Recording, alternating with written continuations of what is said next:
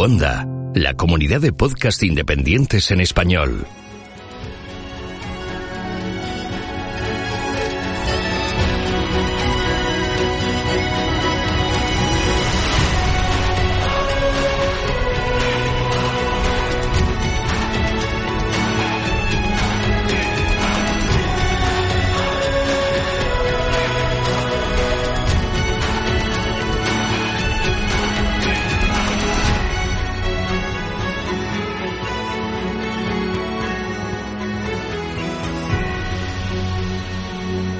Bienvenido a GeoCastaway.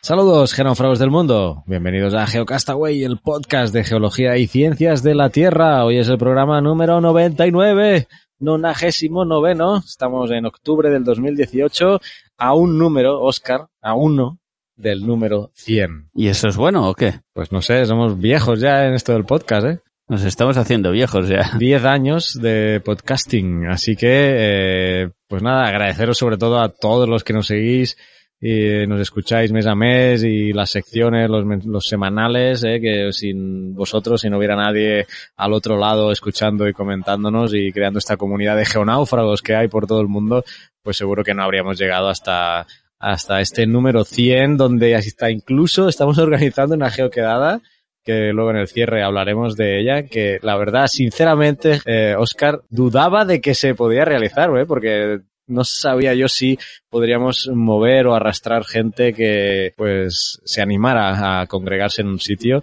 y parece ser que sí, que sí, que vamos a, conseguirlo. Así que bueno, muy, muy contento. Vamos a hablar mucho más de esta geoquedada a, al final del programa. Así que eh, estaros atentos. Este programa viene muy cargado de, de cosas. Eh, muchas son peticiones que por una vez eh, os vamos a hacer a vosotros, genófragos, y a ver si nos podéis ayudar en algunas de las eh, cosas que os vamos a, estar eh, comentando. Así que, pues nada, muy contentos de estar ya en este número 99, eh, cuando vamos a celebrar con el número 100 el décimo aniversario cuadrándolo todo para llegar a este número, pues que nos hace mucha, mucha ilusión. Vamos a empezar como siempre la intro con comentarios varios, ¿no? Para luego ir entrando en más eh, detalle en otras cosas, en esas peticiones eh, que, que, os vamos a hacer de algunas iniciativas que estamos llevando a cabo.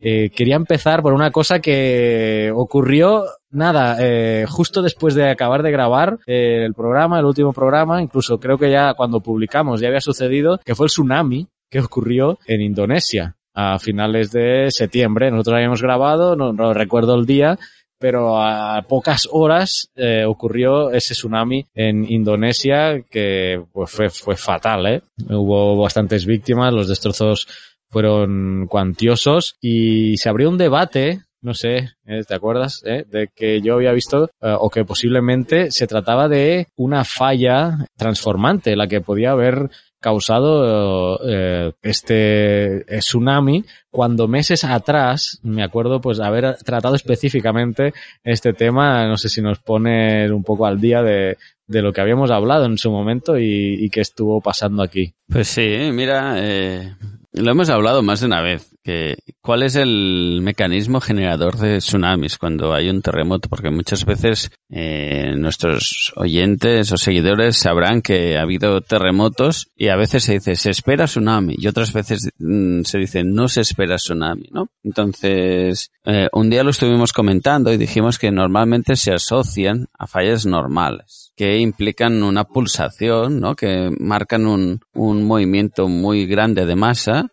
y normalmente eh, hacia abajo, ¿no? Y eso hace que luego en superficie se genere esa pulsación. Eso sería en el momento en condiciones idílicas y también otra cosa que comentábamos que para que se genere un tsunami se necesita normalmente una magnitud de 7 o mayor. En general siempre. ¿eh? ¿Por qué? Porque una magnitud de 7 o mayor implica un movimiento de eh, corteza, ¿no? Por decir una manera, o de bloques mmm, con suficiente envergadura para conseguir mover, movilizar, movilizar esa masa de agua. Eh, ¿Eso quiere decir que solo una falla normal puede, puede provocarlo? No. Y eso es un poco lo que comentábamos el otro día con, con el sismo este que, o el terremoto este que hubo en, en Indonesia. ¿Qué pasó allá? Eh, era una falla transformante. Eh, si consultáis por internet encontraréis multitud de imágenes porque han habido muchas imágenes, algunas de ellas eh, en, el entramado de las calles que se ve perfecto, que era una ciudad con las típicas calles ortogonales, ¿no? Por decir algo, en dirección norte-sur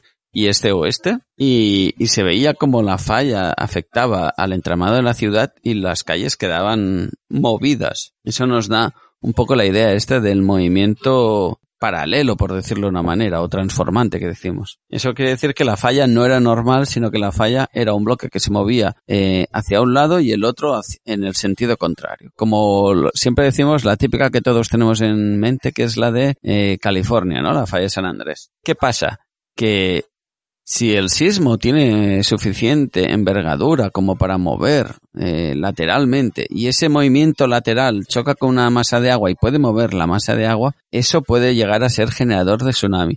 Pero en este caso también se le suma un efecto importante a tener en cuenta que era una abadía, eh, una abadía muy cerrada, ¿vale? Entonces, en el interior de la abadía, eh, el tsunami se amplificó. Para que os hagáis una idea, en mediciones de boyas que hay por las zonas, eh, se registraron fuera de la bahía eh, movimientos de hasta dos metros, olas que llegaron a superar a, a los dos metros.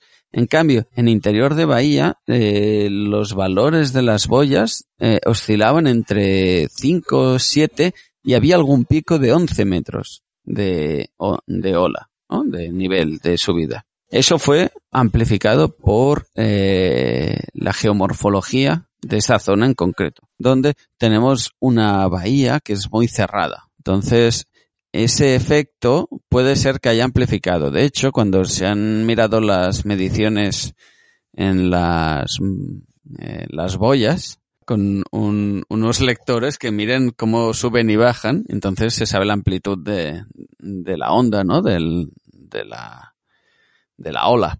Eh, en este caso, eh, fuera de Bahía se registraron valores de unos dos metros, ¿vale? De subida del nivel normal respecto a la normal. Y en cambio, en la zona interior de Bahía se ve como están subiendo a 5 metros, 7 metros e incluso en algunos puntos llegan a las 11 metros. Y entonces se ve claro que ahí el efecto Bahía ha afectado en la amplificación del fenómeno. Por el efecto Bahía. Ahora, eh, pueden haber el efecto Bahía, sí. ¿Sabes cómo se llaman aquí los vigilantes de la, los vigilantes de la playa? Aquí se llamaban los vigilantes de la bahía. Aquí en Latinoamérica. Beach Watchers, ¿no? Sí, sí. Ah, no sabía. Bay Watch. Beach Watch, ¿no? No, Beach. Ah. Ah, de hecho, el, el, el original era Baywatch también, ¿no? No era Beach Watch. Efectivamente, es Bay. Mira, nunca me había fijado. Es Bahía, sí, sí. Lo que pasa es que en España de la playa. somos muy originales para las traducciones. Pues que también decirle los vigilantes de la bahía aquí en España queda raro. O en la península o en...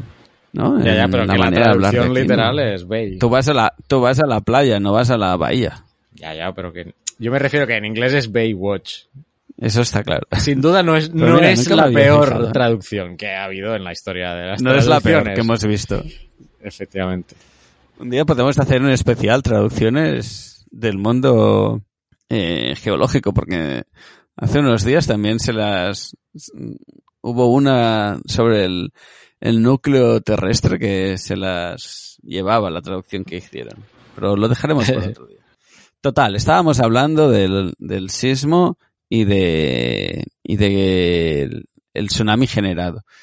Pues estábamos hablando que puede ser la falla transformante, pero también puede ser otro elemento generador. Puede haber sido un deslizamiento lateral en la zona de bahía y que eso implique también Es que un esa- tsunami. eso te iba No a tiene decir. por qué ser que un yo había oído, luego no seguí investigando, pero yo había oído que por, debido precisamente a que la zona eh, te- era una falla transformante y que no es muy normal o común que este tipo de fallas generen tsunamis, que lo que se había desencadenado a raíz del sismo había sido un deslizamiento sub- subacuático que es el que hubiera hecho desplazar toda esa masa de agua. Y ahora me estoy acordando una algo que estudia- se estudia bastante o que se menciona frecuentemente en temas de tsunami, eh, que no son generados por este tipo de fallas, eh, o, o, por una falla directamente normal o, o, inversa, que es el que hubo en Alaska en el año 50 y pico, no sé, 58 creo que fue, en la bahía también, que ahí también está el fenómeno también de bahía. Efecto bahía. Que, que tenemos la, la, Había una canción de Carlinhos Brown, la podrías pinchar aquí, no sé si tenemos... Sí, pues seguramente no,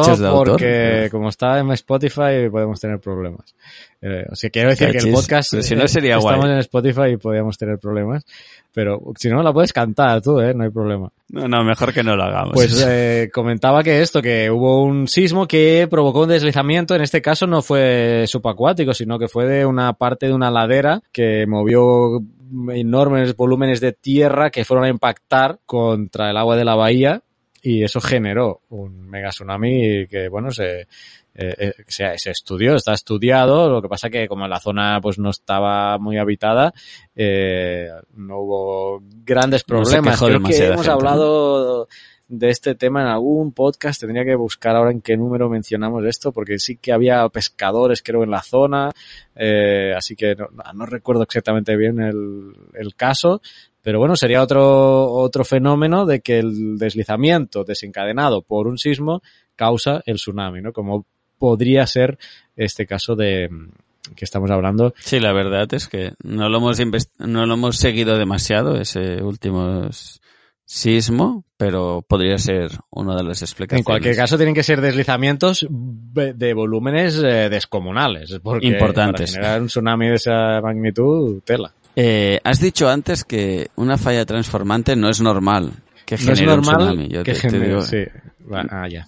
Ya sé por una, dónde vas. Era el geochiste ahí escondido, ¿eh? Una falla transformante no es normal, es verdad, Carlas. Sí. Lo has dicho muy bien. Es que ya está en el, en el subconsciente, ya hago geochistes sin darme cuenta. Bueno, pues eh, a raíz de esto, sí que te quería comentar que también, eh, hay, después de grabar el, el, programa, o justo cuando lo grabamos, también nos vino una pregunta de un oyente que no sé si hemos contestado en directo o, o por escrito, pero nos preguntaba. No, la tenía apuntada por tenías para el cierre, pero Ah. si quieres la traigo a colación. Hombre, ya que estamos hablando de sismos y, y terremotos y lo hemos mezclado dos o tres veces, ¿te parece si lo comentamos? Pues tenemos la pregunta que nos envía precisamente Martín Navarro, que nos hablaba y nos, nos hacía esta cuestión, de hecho, que decía, tengo una duda, que nos la enviaba por tres canales eh, diferentes, por mail, por, por Twitter creo también, pero la cuestión es que en el correo nos envió esto y dice, eh, lleva algunos años escuchando a vuestro programa, o sea, a nosotros, y nunca ha escuchado la frase que ha escuchado en otros podcasts de divulgación, eh, que no va a decir su nombre, dice por si mete la pata. La frase que escuché y con la cual se me pusieron los ojos como huevos de gallina fue un sismo y un terremoto no son lo mismo. Se considera terremoto los movimientos de una magnitud mayor de 6 y sismo los menores de 6. Ya os digo que llevo años escuchando vuestro programa y nunca había escuchado tal afirmación. Para mí un sismo y un terremoto es lo mismo. Agradecería contestación. Bueno, en cualquier episodio de Geocastaway pues va a ser el 99 en este. Vamos a comentar que yo tenía mi opinión, pero a raíz de tu pregunta lo pusimos, eh, lo, pusimos en, eh, en la comunidad, eh, en, en, nuestro Telegram, Geocastaway eh, Podcast, en la página de Telegram. Bueno, el link completo es t.me barra Geocastaway Podcast. Ahí podéis entrar todos y, y estaréis eh, en contacto con nosotros y todos los geonáufragos que ahí están, que tenemos debates eh, muy chulos, como este que puse ahí, y hubo bastantes respuestas al respecto, ¿no? ¿Cuál sería una respuesta genérica? Es que depende, como la mayoría de casos. Y en este caso, pues también depende. Eh, en España, un sismo y un terremoto son lo mismo. Eh, implica el mismo. Son sinónimos. Son sinónimos es el mismo eh, fenómeno que es un movimiento de la corteza terrestre eh, producido por pues el movimiento de normalmente de fallas tectónicas. Y no se hace una la única diferencia sí ah, iba a decir la única diferencia es que eh, terremoto viene del latín y eh, sismo viene de nuestros amigos griegos. No me digáis, no me hagáis decir exactamente de dónde viene, pero eh, los dos quieren decir movimiento de tierra, pero uno en, latín y el otro en griego. Esa es la única diferencia que tenemos aquí en, en España o en la zona europea de habla hispánica. Eso en España, como decía, pero en Latinoamérica sí que es cierto que tienen como diferentes palabras para designar ese movimiento eh, en función un poco de la magnitud, pero, pero no es algo oficial, o sea, no es algo que vas a ir al servicio geológico de algún país en concreto y te va a decir el terremoto eh, es de tal magnitud para arriba, el sismo es de tal magnitud para abajo, el temblor, porque aquí en El Salvador también se habla el temblor, o sea, imagínate, estamos ya con tres definiciones y todavía tenemos el retumbo, ¿eh? Son cuatro. Ah, esta no lo había escuchado, no, retumbo, eso parece de tambores. eh. Pues entonces aquí en El Salvador tenemos el terremoto, el sismo, eh, el retumbo y el otro no sé ni ya qué, ni, ni qué he dicho. Eh, entonces, eh, en Latinoamérica sí es posible que de forma o de manera informal se usen diferentes términos como para querer designar qué tan fuerte ha sido un terremoto. Ahora bien, tiene una trampa eso, que eh, la gente lo va a denominar en función de la intensidad que lo ha sentido, cuando todos sabemos que la magnitud es una y única y la intensidad varía. y la Entonces, intensidad, ¿no? se puede dar la paradoja de que le llamen terremoto en un lugar, le llamen retumbo en otro que está muy Y lejos. sismo en otro. Claro, Y que sea el mismo evento. y que sea el mismo evento. Entonces, eh, pues esa es la respuesta que yo te puedo dar con lo que yo, yo he visto aquí mismo en El Pero yo diría que a nivel oficial, ¿no? A nivel, a nivel oficial y de lo que quiere decir las palabras, tanto en España o en la península como en Latinoamérica, eh, entendemos que son sinónimas. Otra cosa es el, el uso de la población. Pero a nivel oficial creemos que en todos los sitios se entiende como Hmm. sinónimo. Es más, si tú vas a la RAE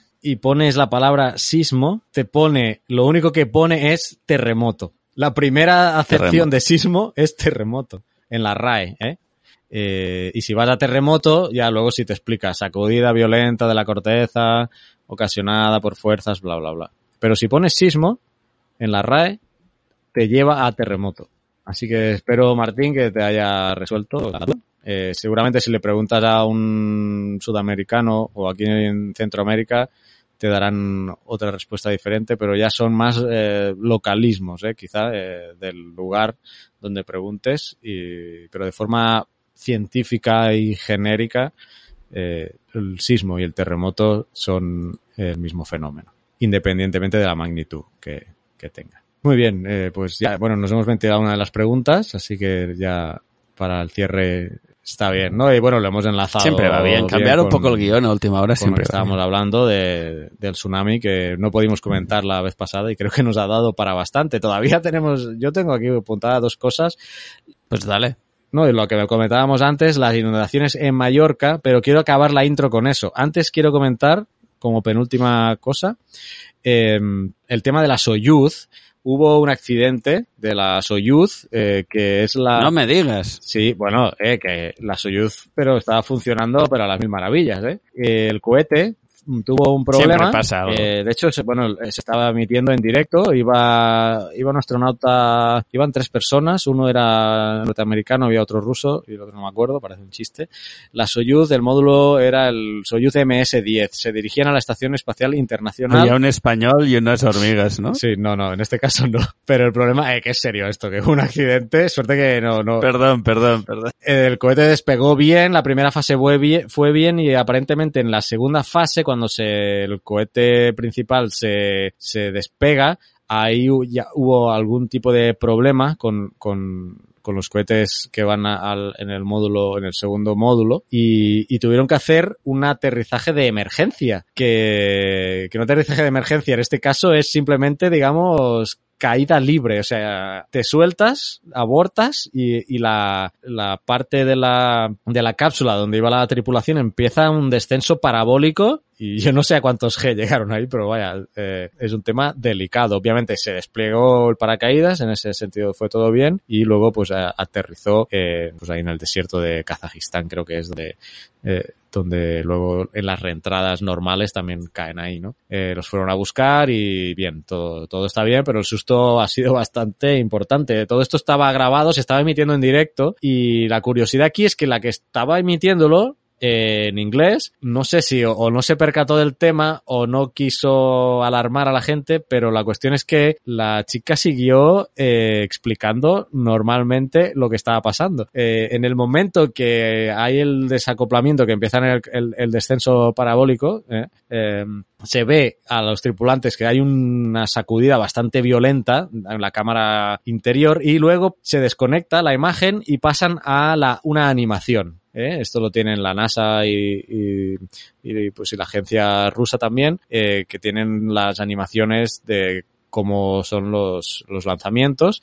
Entonces pusieron la animación como que todo iba bien y la chica iba diciendo todo como que estuviera funcionando todo bien, ¿no? Es un tema uh, curioso. Entonces, ahora, ¿qué pasa? Que están investigando, pues, realmente qué ha pasado, tienen indicios de este, de lo que podía pasar, este cohete secundario que, que ha podido generar algún tipo de, de problema, pero de momento no, no van a hacer lanzamientos tripulados. Ya ha habido lanzamientos de satélites o de, o de carga, ya, ya ha habido y sin problemas, pero no, todavía no se atreven a poner personas hasta que no sepan exactamente qué causó y, y si se puede volver a, a producir un, un error de, de, este tipo. Y ya en breve yo estaba leyendo que hacia finales de mes, o sea que ya porque estamos grabando el 29, e iban a sacar el informe, cosa que me parece bastante récord y debían tenerlo muy claro o ya deben tener muchos datos para saber qué ha pasado. Normalmente cuando hay este tipo de problemas pueden ser investigaciones de meses o hasta años, ¿eh? Puede ser un, una chorrada minúscula que para detectar eso te tardas un montón, pero bueno,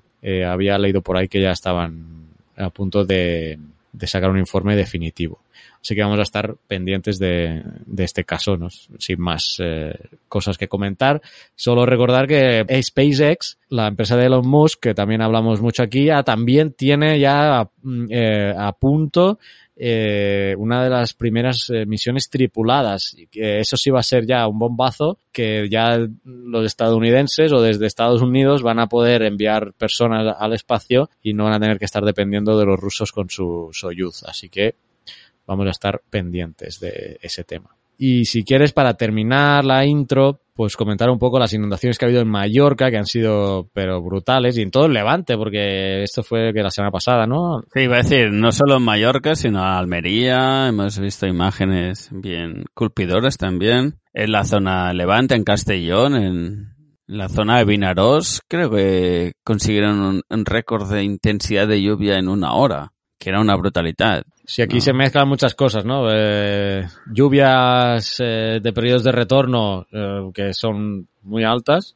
por un lado. Otra, mal manejo de las cuencas, con seguramente toda la urbanización eh, o deforestación que ha podido haber, aunque obviamente no estamos al nivel del Salvador, eso te lo aseguro. Y otra, el ordenamiento territorial que puede haber ya en las zonas de inundación. Al respecto, después de que acabemos de hablar, entrevistaron a um, Andrés Díez, que es eh, una de las, pues diría que uno de los eh, cracks más grandes que tiene España en temas de hidrología. Yo lo conocí hace años en un congreso que hubo en Madrid cuando fui a presentar yo un póster de mi, de mi máster precisamente en temas de inundabilidad y, y ahí lo conocí, Andrés Díez, y, y hizo una entrevista en, en Radio Televisión Española, en 24 horas de 8 minutos, que la, la, voy a poner justo cuando hablemos. Espero que no vengan ahora a buscarme derechos de autor de Televisión Española. Además, estamos haciendo un servicio público porque va a contar cosas eh, muy, muy interesantes sobre todo este tema del riesgo y del estudio de las, de las avenidas, sobre todo que es lo que más se produce ¿no? en, en España. El,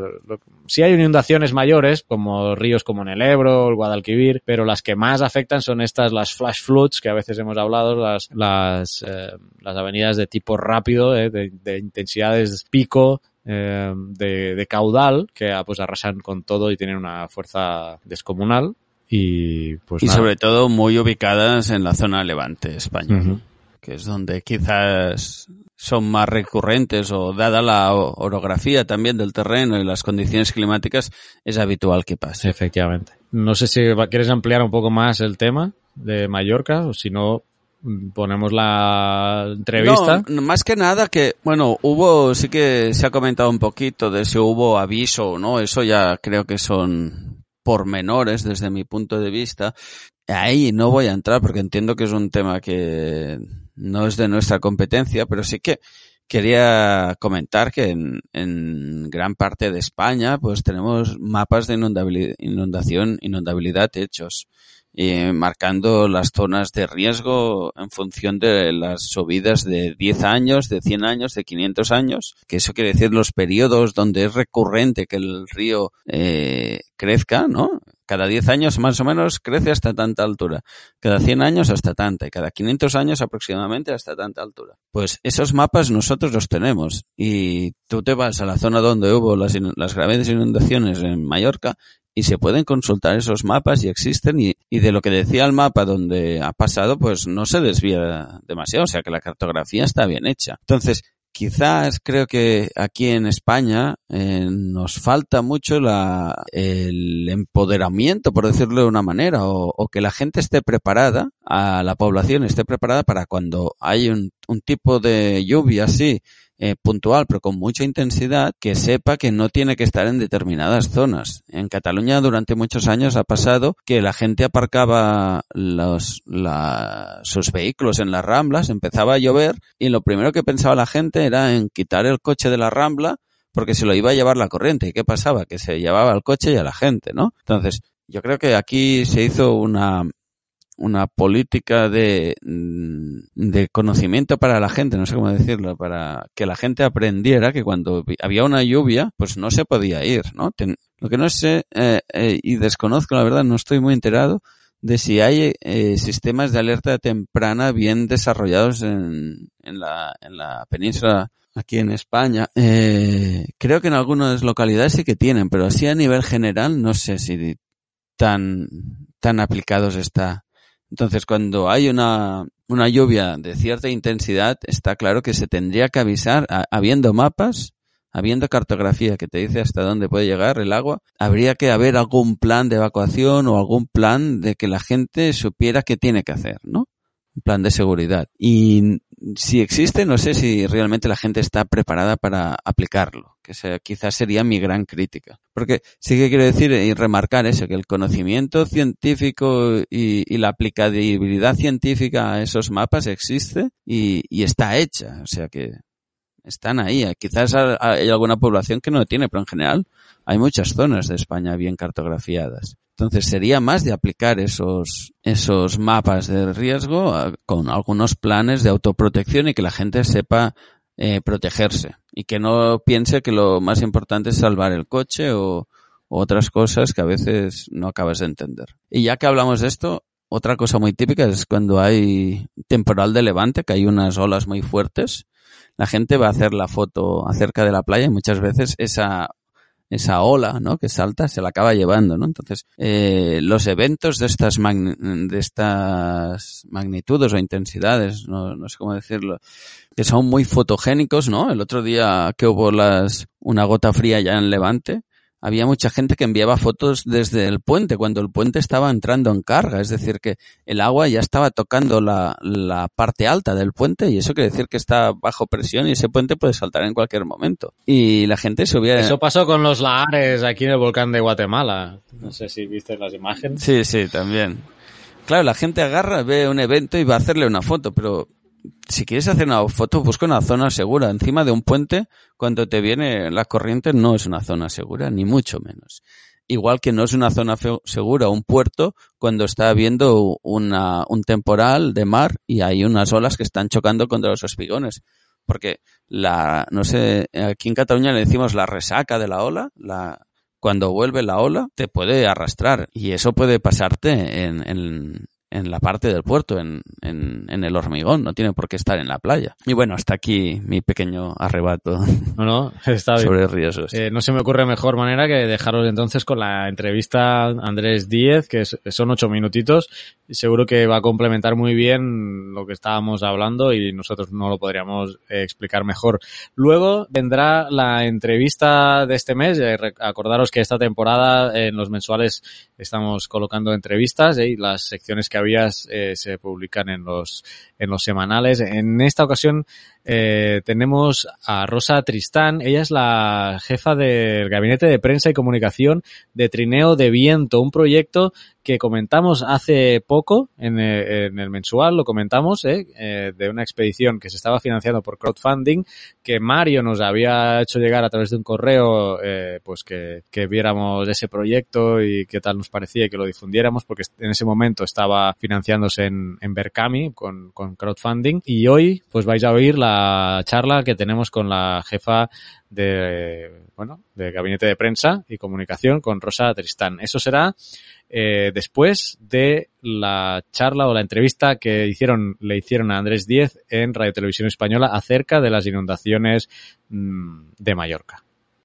Como veíamos antes, tras la tragedia de Mallorca están, por supuesto, las lluvias, pero también otros factores, como el terreno, han sido determinantes. Para entender mejor por qué ocurren tragedias así o cómo podrían afrontarse mejor o prevenirse situaciones como la que estamos eh, viviendo, nos acompaña Andrés Díez Herrero, doctor en Ciencias Geológicas del Instituto Geológico Minero. Bienvenido a Diario 24.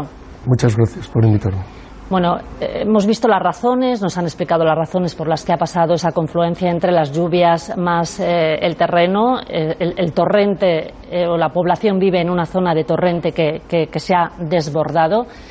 Eh, ¿Se pueden prevenir situaciones así allí o en otros puntos de España? Efectivamente se pueden prevenir, siendo conscientes de que el riesgo cero no existe. Para saber cómo prevenirlo hay que entender que el riesgo es el resultado de la integración de tres factores. La peligrosidad, la capacidad de esos caudales y la carga sólida que arrastran de producir daño, la exposición, que son las personas y los bienes que están allí, y la vulnerabilidad. Y se puede actuar para prevenirlo sobre cualquiera de esos tres factores. ¿Cómo actuar sobre la peligrosidad?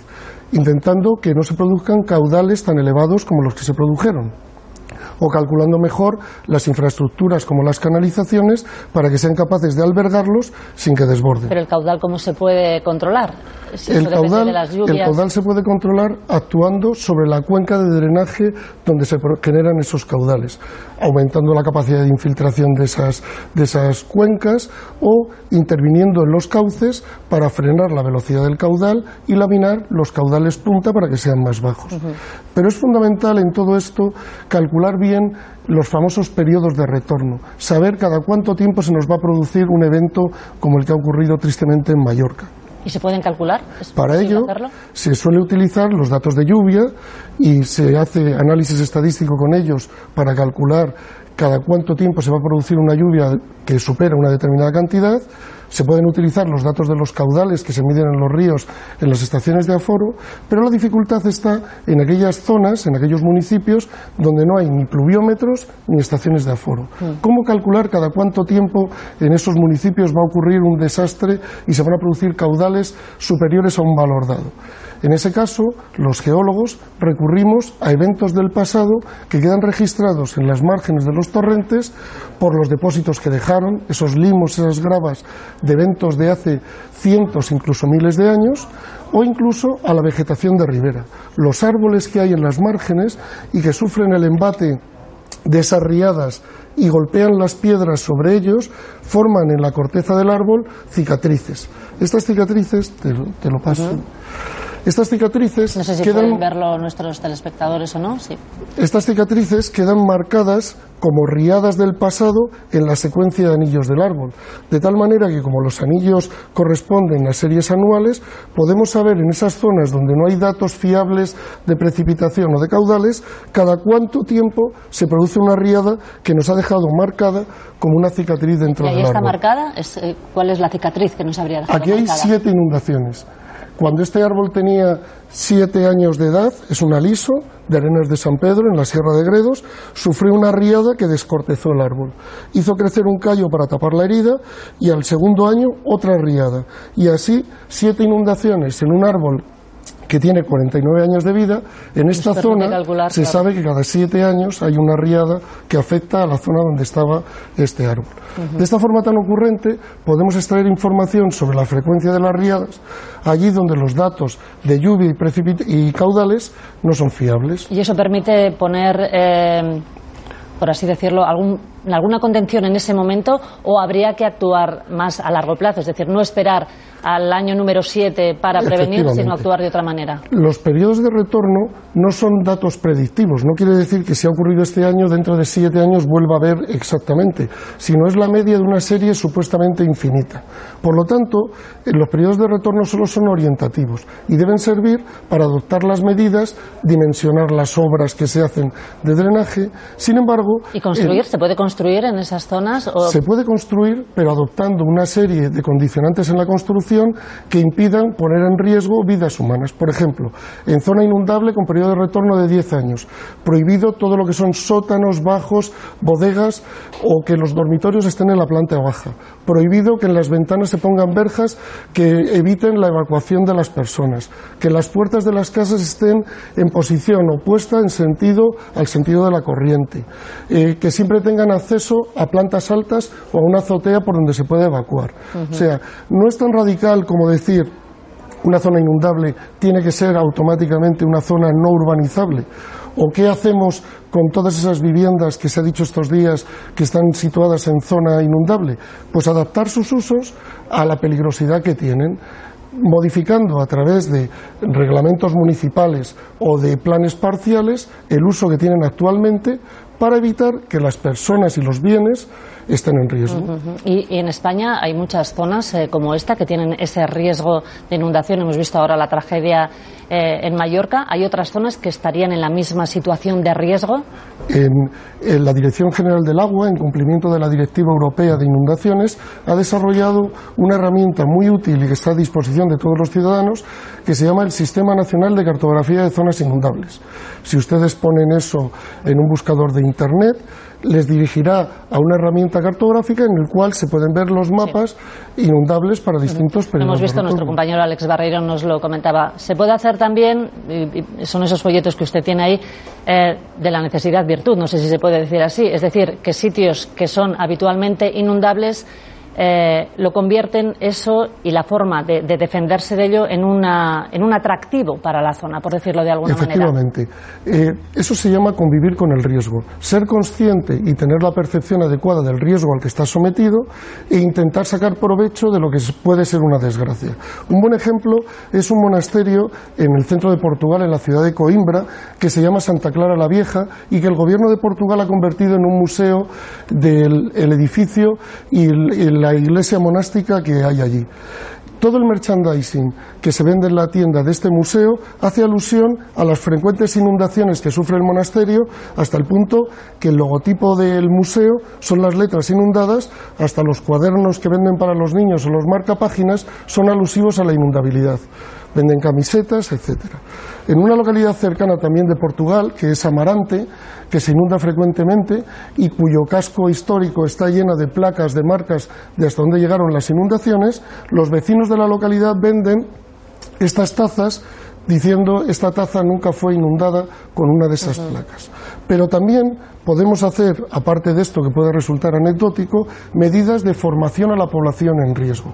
Eso es lo que llevamos en el Instituto Geológico y Minero de España, en colaboración con la Fundación Ávila, haciendo seis años en la colonia infantil de Venero Claro, en Gredos. Por allí han pasado 3.200 niños a los que les hemos enseñado cómo actuar en caso de que se vean inmersos en una inundación y, sobre todo, cómo eh, decir a sus padres que con el vehículo nunca se atrevan a atravesar un río o una riera que está crecido durante una inundación. Porque, como escuchábamos antes, buena parte de los eh, de las muertes en inundaciones están relacionadas con eh, vehículos. Andrés Díez, geólogo, muchas gracias por habernos acompañado.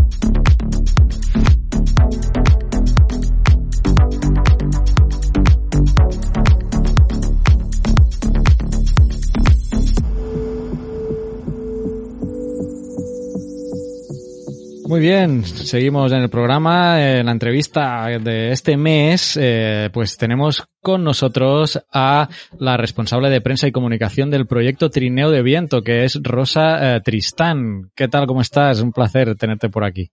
Hola, encantada de estar con vosotros. Muy bien. Mira, esta, este proyecto eh, viene de un oyente nuestro, Mario, eh, que nos facilitó, nos habló de este proyecto y pues yo me lo apunté y pues por suerte pues estamos hoy contigo para hablar de este proyecto Trineo de Viento que en la página web tenéis aquí la cuenta atrás y queda para salir un mes, una semana, un día, una hora, 51 minutos y 15 segundos, 14, 13. Así que queda poquito. Explícanos un poco así a rasgos, en rasgos generales este proyecto de trineo de, viento. Bueno, mira, pues el, el, trineo de viento es un proyecto que ha sido promovido y creado por un explorador polar español que se llama Ramón Larramendi y bueno, yo te diría que es ahora mismo, pues bueno, a la persona que más conoce de los territorios polares en España y que yo creo que ha conocido casi en la historia, ¿no? Lleva recorridos más de 40.000 kilómetros por el Ártico y por la Antártida, ¿no? No es científico, ha sido explorador,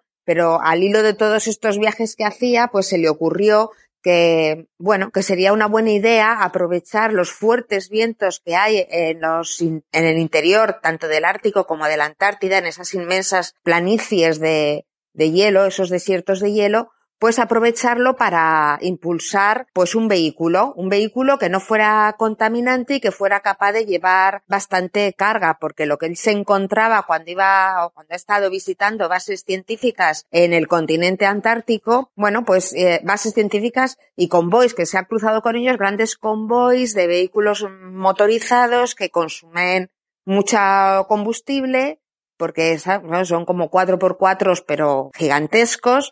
A veces se, los encontraba averiados por ahí porque acaban, ¿no? Verían, no hay forma de repararlos y dijo, es posible diseñar un vehículo que sea 100% sostenible, que sea muy eficiente, ¿no? y que además eh, sea eficiente porque no, porque sea fácil de reparar y que además su coste permita a los científicos acceder a territorios donde ahora no se puede porque, claro, el coste de una expedición motorizada es de millones de, euros, ¿no? Entonces, eso dificulta que puedan tener acceso ahí. Y fue así como hace eh, ahora 18 años, hacia en torno al año 2000, pues empezó a darle vueltas a la idea de crear este vehículo que hoy ya es una realidad, vamos, que se puede comprobar que funciona porque ha recorrido ya con él más de 20.000 kilómetros, ha estado con, y que bueno, que ha ido evolucionando a lo largo de la, de la historia, ¿no? Eh, ha ido creciendo, ¿no? En estos 18 años empezó siendo como un vehículo más para la exploración, casi anecdótico, que fue su, uno de sus primeros viajes a, a la Antártida fue así, y, y ahora ya se ha convertido en una plataforma grande capaz de llevar proyectos científicos muy punteros, ¿no? Y de llegar a zonas, de las zonas que son de las zonas más inexploradas de, de la Antártida. O sea, entiendo que, bueno, el trineo está compuesto por módulos y debe tener como una, como un gran paracaídas, ¿no? Explícanos un poco cómo está construido esto.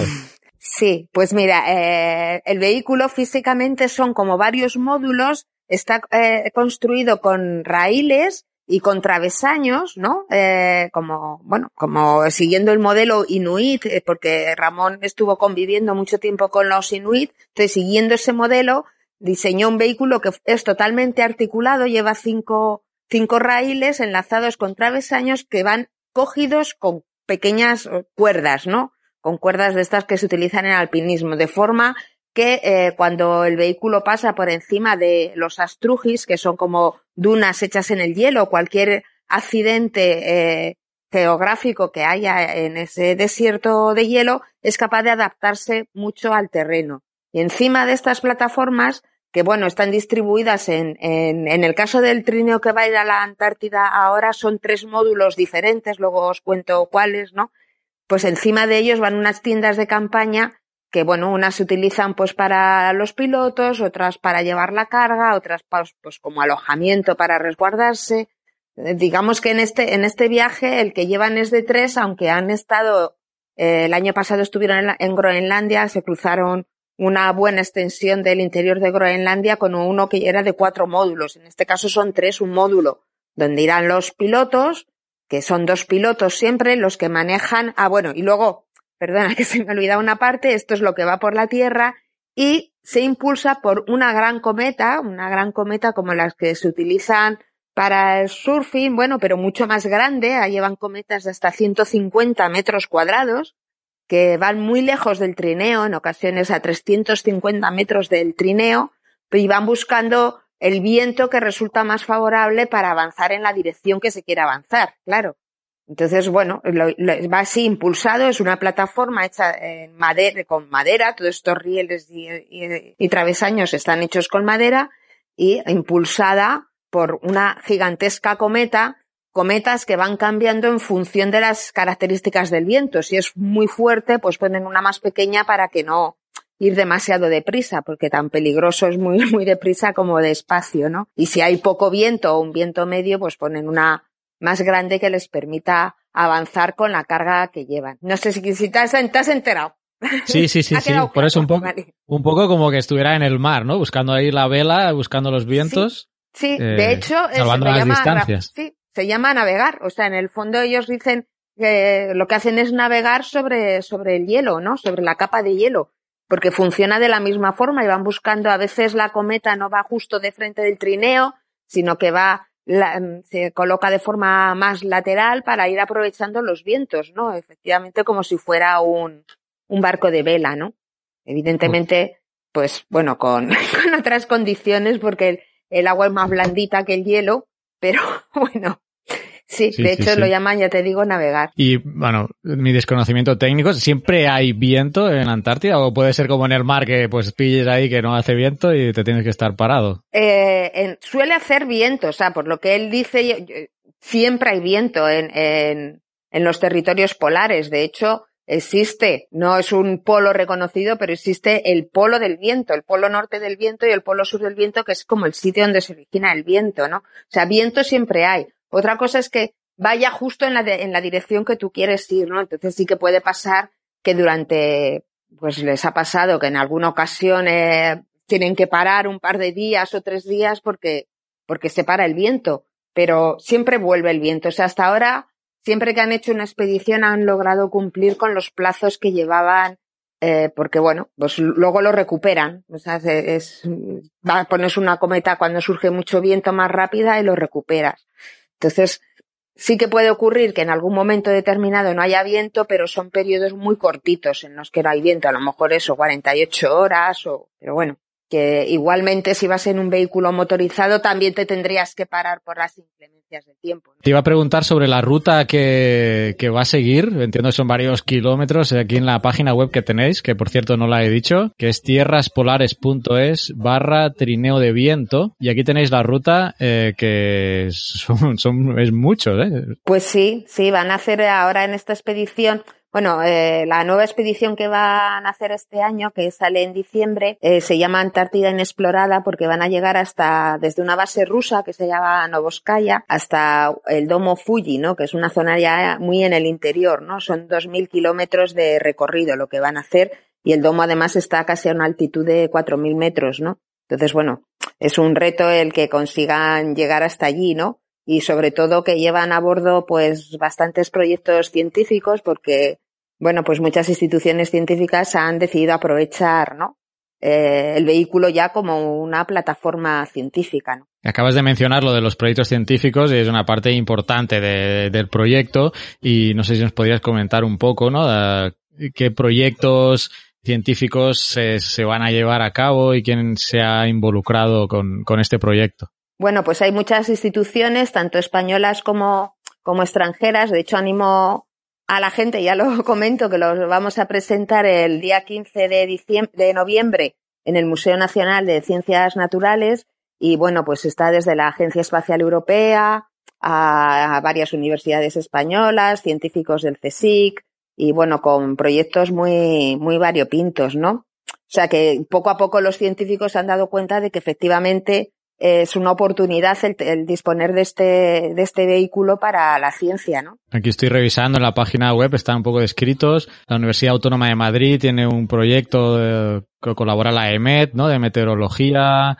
detección de rayos cósmicos, eh, sensores MEDA de la, de la Universidad de Alcalá de Henares, el Sentinel también, diagnóstico ambiental, o sea que, que no es solo irse a pasear por ahí, sino que se van a aprovechar toda una serie de instituciones para obtener unos resultados eh, que seguramente se publiquen en, las revistas científicas.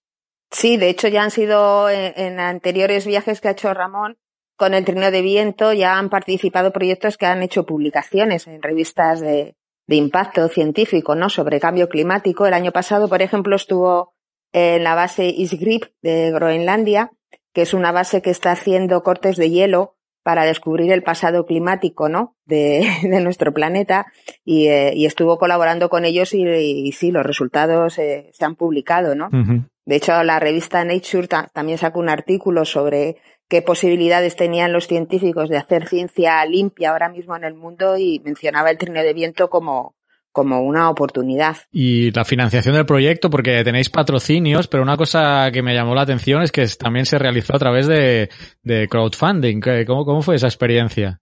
Bueno, la verdad es que salió muy bien. Tenemos 332 mecenas que han colaborado y con una parte, ¿no? Lo que pasa es que una expedición a la Antártida es costosísima y bueno, el patrocinador principal es la Fundación Príncipe Alberto de II de Mónaco, que bueno, el Príncipe Alberto de Mónaco pues tiene mucho interés además en los temas polares y bueno, ha querido apoyar este proyecto, ¿no?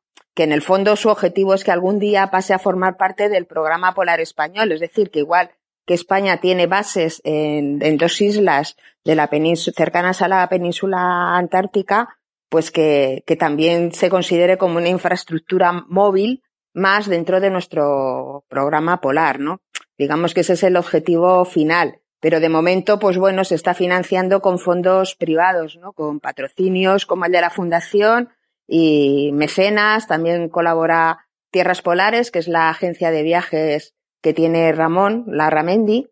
Y bueno, pues así se ha conseguido sacar adelante la, la expedición, ¿no? La final, bueno, el, el, crowdfunding yo ya iba a aportar, pero ya, ya habíais cumplido el 100%, ya habíais llegado. No sé si todavía, eh, aunque se cerró el crowdfunding, hay alguna manera de seguir colaborando eh, para quizá nuestros oyentes pues que estén sí, interesados, sí. cómo pueden aportar o colaborar. Pues sí, claro que se puede colaborar todavía. Hay un contacto en nuestra página web donde pone mecenas que contactando, escribiendo directamente al proyecto, pues se les indica cómo, cómo pueden seguir colaborando. Los crowdfunding tienen siempre un periodo que suelen ser 40 días y se cierran, pero vamos, que, que todos los fondos son bienvenidos porque como, como te comentaba, pues es una expedición privada y es bastante costosa, ¿no? Entonces, bueno, toda ayuda es eh, bienvenida, ¿no? Y, tanto de personas individuales como de empresas que quieran participar, uh -huh. claro. Y veo que en la página también tenéis una parte de bitácora que no está activa. ¿Eso será como el diario de viaje donde se irá subiendo eh, la expedición? Pues sí, sí, sí. Esa, bueno, de momento no está activa porque no ha empezado todavía, pero nuestra idea es eh, ir actualizándolo pues prácticamente diariamente. Yo contacto con ellos vía satélite todos los días y me van contando qué es lo que ocurre cada día de la expedición y ahí lo iré lo iré lo iremos contando, claro. Uh -huh. Así que sí, es una a partir del 4 de diciembre empezará a funcionar. De momento está pues en stand-by, claro, a la espera de que salga. Claro, claro. 4 de diciembre se sale y nos decías que el 15 de noviembre es la presentación oficial. ¿Nos puedes repetir otra vez el lugar? Hoy no ha podido estar por, precisamente pues eh, el, el, protagonista porque como está un mes de salir, ¿no? Está atareado un montón, pero si quieren ver o hablar directamente con el director de la expedición, con la Ramendi, pueden hacerlo ese día que es la presentación en Madrid. De, nos dices, eh, bueno, creo que lo has dicho antes, la hora y el lugar para si se quieren acercar. Sí, pues bueno, pues la presentación oficial será el 15 de noviembre en el Museo Nacional de Ciencias Naturales, en su salón de actos. Estará, por supuesto, estará Ramón, que es el director de la expedición, y los otros tres expedicionarios que viajan con él. En total son cuatro, cuatro personas las que van. Y bueno, además ese día, aparte de ellos, también habrá algunos de los científicos que, que llevan sus proyectos en el trineo y tenemos previsto montar el trineo al completo. o sea, es una oportunidad también para, para verlo en directo, ¿no? Cómo, cómo es este vehículo y, y bueno, desde luego hablar y con los protagonistas de esta aventura. ¿no? Qué bien. Bueno, y hablaré con algunos de mis compañeros a ver si se pueden acercar ese día. Sí, será a las 7 de la, a las 7 de la tarde, eh, en el Museo de Ciencias Naturales. Y una, sí. una curiosidad, eh, ¿cómo, ¿cómo van a llegar ahí en la Antártida? Eh, ¿Cuál es el, el viaje que van a realizar para llegar allí? Bien, pues pa para llegar hasta allí tienen que ir hasta Sudáfrica y desde allí cogen un vuelo que les deposita en la Antártida, en la base rusa de Novo, de Novoskaya, y luego ya de allí con un helicóptero, porque la ventaja que tiene el trineo es que como se desmonta totalmente, pues en, un, en una aeronave de no grandes dimensiones es posible llevar todo, cosa que tampoco es posible con otro tipo de expediciones eh, más grandes, ¿no? O sea, con otro tipo de, de movilidad. Y entonces, bueno, pues eso ya les deposita en el hielo, en la zona del hielo, y ya desde ahí pues van en autonomía hasta que hasta su regreso. ¿Cuánto está previsto que dure la, la travesía? Pues salen, eh, pues durará como cinco semanas, está previsto como cinco o seis semanas sobre, sobre el hielo. O sea, vuelvo, vuelven a España, vuelven a mediados de febrero. Bueno, claro, es el verano, ¿no? Es el verano allí, que es la época menos fría, digamos. Exactamente. Sí, es dentro de lo posible la menos fría. De hecho, el domo Fuji en invierno tuvo registradas unas de las temperaturas más bajas de la Tierra, ¿no? Ahora, ya ha sido superada, pero pero en un momento dado como que allí se batió el récord de temperaturas más frías. Entonces, bueno, a la Antártida en realidad solamente prácticamente se puede ir en, en el verano antártico, ¿no? Dadas las bajas temperaturas. Estamos hablando que en invierno a lo mejor hay menos 80 grados centígrados, claro. Y ahora, pues bueno, a lo mejor tiene unas temperaturas de, esperan como menos 40, menos, entre menos 40, menos 50 como las más bajas, que ya son. Claro, pero... Sí, sí. Bueno, yo estoy a 40 aquí en El Salvador, pues imagínate. Pero sobre cero. ¿Y qué te iba a preguntar? Te ibas... Ah, sí. sobre los proyectos eh, que se van a realizar, que son de las universidades, que entiendo que no va personal de la propia universidad. Ya me has comentado que va, iban una serie de personal que pues hay un biólogo, un ingeniero. Eh, ¿Llevan ellos las instrucciones de, de los proyectos dados por la universidad o, tipo así como la Estación Espacial Internacional, que le mandan las instrucciones de lo que tienen que hacer y ellos lo hacen. ¿Cómo realizan los proyectos? Exactamente, sí, sí, exactamente. La, ellos están recibiendo formación para, para saber manejar los dispositivos que se que irán en el, en el trineo, algunos de los cuales que han tenido que ser diseñados precisamente para ir, porque no es lo mismo instalar una cosa en un sitio fijo que instalarla en un, en un vehículo que está en movimiento, ¿no? Entonces, pues sí, sí, eh, están recibiendo formación de los datos que se necesitan para cada una de las de los proyectos y cómo ir recabando los datos y sí, vamos. No, científicos como tales no, no van en la expedición en esta ocasión. El año pasado sí que en Groenlandia hubo un científico de una universidad norteamericana, ¿no? De la Universidad de Wisconsin, que un experto eh, investigador polar australiano que bueno, se ha convertido además en uno de los grandes embajadores después de haberlo vivido en directo de lo que es el trineo de, de viento. En esta ocasión, pues no van los científicos, pero sí que ellos llevan todos sus dispositivos y toda la formación necesaria para que esos datos puedan ser útiles para la ciencia, claro.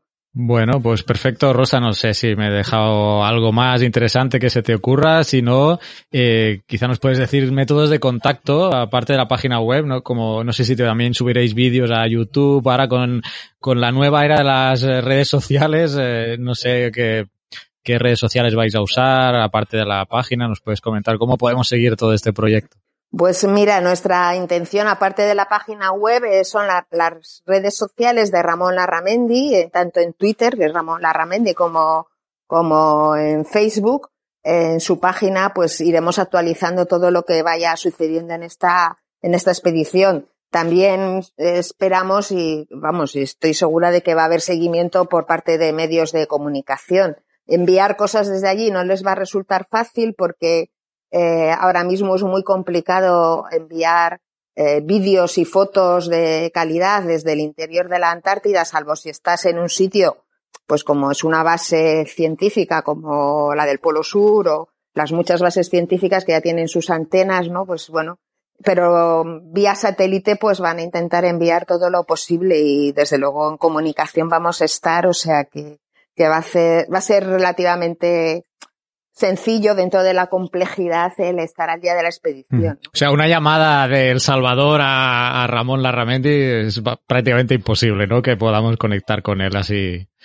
Bueno, nunca, nunca se sabe. Hay veces que se puede y hay veces que no. Sí que es difícil a veces porque, porque, o sea, quedar en un momento determinado porque depende más de cuándo ellos pueden llamar que de cuando tú puedes llamarles a ellos, ¿no? Esa es la, esa es la principal dificultad que, que en otros viajes pues me he encontrado para comunicar con ellos, que algunas radios han intentado hablar con ellos en un momento determinado y en ese momento pues es complicado por, por las circunstancias, ¿no? Están en un sitio donde no hay señal o cualquier cosa. Y claro, hasta que no estás en ese momento no puedes saberlo, ¿no? Si, si va a haber cobertura o no va a haber cobertura. Entonces eh, funciona más bien como al contrario, ¿no? Son ellos los que se comunican. Más que comunicar con ellos a veces es un poco complicado. Siempre se intenta, pero bueno, intentarlo, pues se puede intentar, pero con esa, teniendo en cuenta esa complejidad, ¿no? Me imagino. Pues muy bien, eh, Rosa Tristán del Gabinete de Prensa y Comunicación del proyecto Trineo de Viento. Eh, te agradezco mucho que te hayas pasado el programa. Esperemos que la expedición vaya estupendamente. Sale de aquí, nada, de aquí un mes, una semana. Y recuerdo que el 15 de noviembre es la presentación que, bueno, que ya has comentado y pues los que estéis por Madrid, pues acercaros a ver este, este lanzamiento de la expedición y que además eh, ya habéis oído que van a montar el, el trineo ahí, así que pues nada, muchas gracias eh, Rosa por atendernos y seguiremos, eh, seguiremos en contacto porque vamos a seguir la evolución de, de la expedición. Muchísimas gracias a todos vosotros, encantada de colaborar para, para que haya más gente interesada en este proyecto.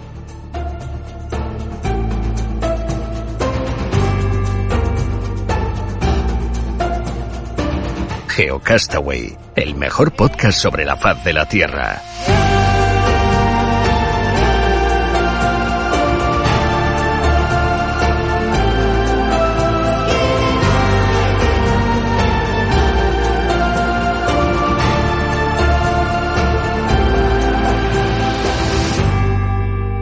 Pues nada, ya estamos en el cierre de este número 99.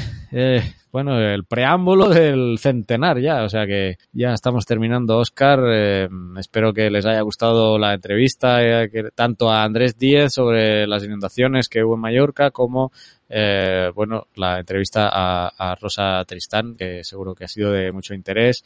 Al inicio del programa recuerdo que había dicho que les íbamos a solicitar varias cosas a nuestros geonáufragos y bueno, más que nada, una de ellas, por ejemplo, es recordar que tenéis un botón de donación en la, nuestra página web. Y ahora que estamos haciendo las entrevistas y dado que la primera que hicimos sobre los modelos digitales, sobre los afloramientos digitales, eh, no salió muy bien, la hice llamando directamente al, al, teléfono y había bastantes cortes, mi conexión aquí es bastante deficiente, incluso hoy hemos tenido algún problema, eh, así que decidimos eh, o he decidido eh, estar pagando un software de grabación que graba en local los audios de, de los, de los dos extremos de las personas que están hablando, así que eh, en esta ocasión tanto Oscar como yo lo, lo, hemos empezado a usar y para las entrevistas es el que estoy usando, pero tiene un coste mensual, así que pues eh, no es obligación, solamente lo recuerdo pues que si tenemos gastos en el podcast, eh, como supongo que como la mayoría de podcasts, ¿no? Que, que tienen sus gastos y compran la, su tabla de sonido, su micro, etcétera, etcétera, pero en este caso sí es un, es un gasto pues casi mensual de suscripción a ese programa que de momento Espero que si os ha gustado la entrevista de hoy se ha oído bien, porque ya sí había habido comentarios de que la primera entrevista tenía algunos cortes. Eh, en esta creo que ha quedado mucho mejor, pues eh, con este software tenéis un botón de donación en la página web geocastaway.com. Sois libres de aportar, no vamos a dejar de hacer el podcast por nada del mundo, al menos en esta temporada 10, vamos a culminarla. Y nada, y solo recordarlo que realmente siempre ha estado ahí ese botón y nunca lo comentamos. Sí lo comentó Pedro, me acuerdo en el último semanal que hizo, lo mencionó él, pero bueno, no es una cosa que recurrentemente vayamos mencionando. Así que bueno, por una vez sí os recuerdo que está ese botón de, de donación. Podéis aportar pues desde un euro, ¿eh? No, no hay límite eh, en, en el aporte por, por el lado Desde de un abajo. euro hasta por el hasta lado de abajo, ¿eh? por el lado de arriba hasta donde queráis llegar.